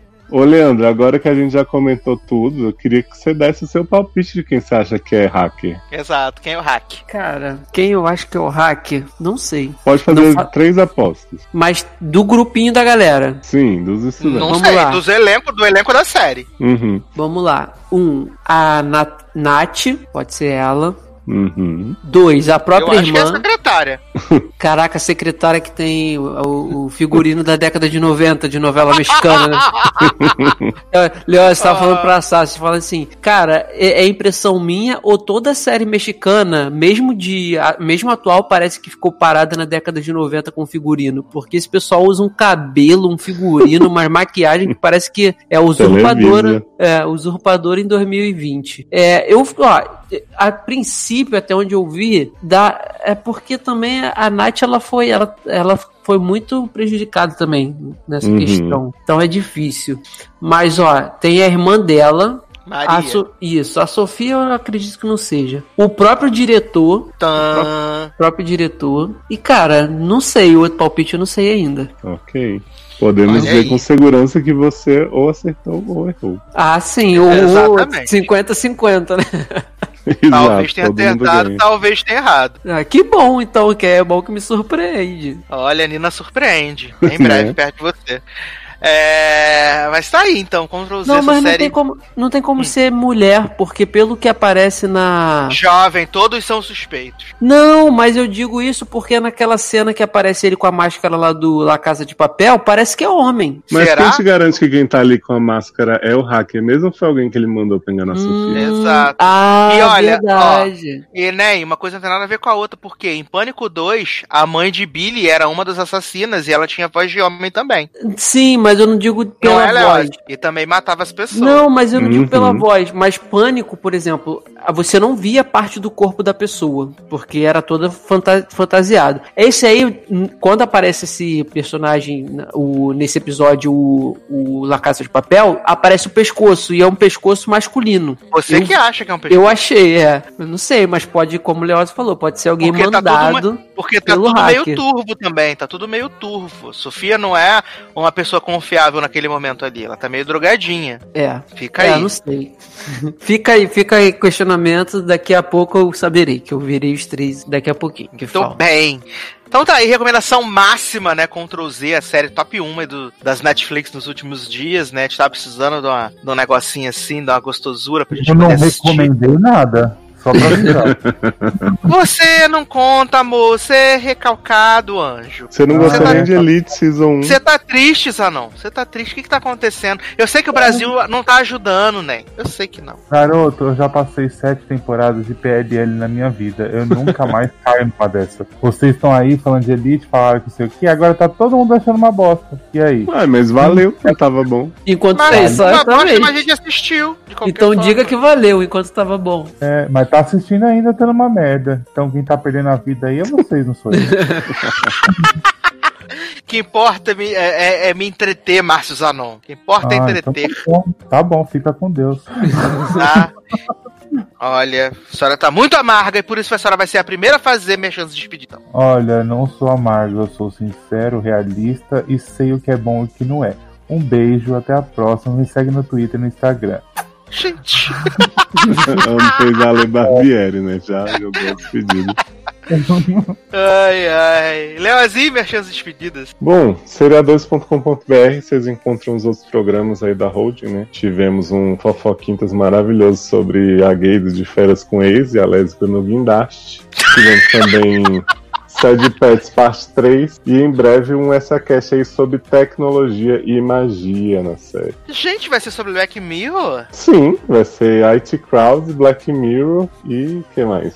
Aguarde, confie. Ctrl Z. Sim. Vem aí. Não é magia, é tecnologia. Adoro. Leandro Chaves, chances de despedidas? Então, é, gostaria de agradecer a todos que ouviram mais esse programa. Convidar também todo mundo para participar dos nossos grupos no Telegram, o arroba sede no ar e o arroba logado Ney. Logado, lembrando que lá na busca você coloque com dois Gs para aparecer. E quero deixar aqui um beijo para Carol Giovanelli também, que comentou lá na última edição do nosso podcast. E todo mundo que, que deixou comentário, comentáriozão lá, porque vocês estão se especializando em fazer comentários gigantes, é do jeito que a gente gosta. Graças a Deus. Exatamente. É do jeito que a gente gosta. Sigam assim, porque é muito bom ler comentários grandes, teorias e o que vocês estão achando de tudo que a gente fala. É bom compartilhar. Eu tô me esforçando o máximo para poder responder todos na medida do possível. E quem sabe um vem aí, um programinha, né? Como o Eduardo já falou, uma livezinha pra gente ler esses comentários, a gente debater aqui ao vivo. Será? Fica Será? aí. Vamos ver. Continuem comentando, que aí talvez estimula a gente fazer o programa, tá bom? É, eu quero aqui deixar os, os contatos para show de Taylor Rocha, né, que teve que sair para resolver umas emergências de trabalho aí, né? Então sigam Ele ele foi no... ver Ctrl Z, que eu sei. É. Na verdade, ele foi hackeado e o hack pediu para ele sair da gravação. Então, será que ele é o hack? Gente, eu acho que é isso, hein? Eu acho que Taylor é o hack. Se eu matar Zanon, já sabem de quem foi a culpa. Olha, joga de da descobrir. piscina, Léo. Ih, vão descobrir que Zanon é sapatão e pega a professora. É, gente, eu achei que isso já todo mundo sabia. Não. Olha. Pega Andressa. Beijo, Andressa. amo, amo. Então, deixar aqui os contatos de show de Taylor Rocha, né? No Twitter e no Instagram. Taylor Rocha. É isso aí, super simples, super tranquilo. Quero agradecer a todo mundo que comentou nas últimas edições. Muito obrigado mesmo, a valer. Vocês são maravilhosos. É, também quero mandar beijos e abraços para os nossos padrinhos e madrinhas, porque sem eles nada disso estaria acontecendo. E fazer um convite muito importante. Sei que estamos em período de pandemia, crises né? Mas se você puder apadrinhar a gente a partir de um realzinho, tanto no Padrinho ou no PicPay, é muito tranquilo. Você entra lá, padrim.com.br, e aí você procura por logado, procura por sede no ar, e aí você pode apadrinhar sempre a partir da menor cotinha. Ou se você é mais moderno, né? Você vai lá no PicPay e também pode procurar por logado, como o Leandro disse, com dois Gs, ou por seriadores, ou por Eric Smalltalk, e apadrinhar esses programinhas maravilhosos para continuarem saindo aí no seu feed tá bom? É, lembrando, dia 12 de junho teremos um programa especialérrimo, né? Anote na sua agenda. Vai ser uma semana que vai ser diferente. O Logado Cast não vai sair no domingo, vai sair na sexta-feira, né? Dia 12 de junho, né? Tá chegando aí, mais duas semaninhas. Então prepare-se que vai ser maravilhoso. Eu acredito. Se não for, também vocês fingem caralho, igual vocês estão fingindo aí com o abo da gata. é, então, é isso, meus queridos. Um grande abraço. Até a próxima. E tchau. Adiós, cabrones. A sour candy.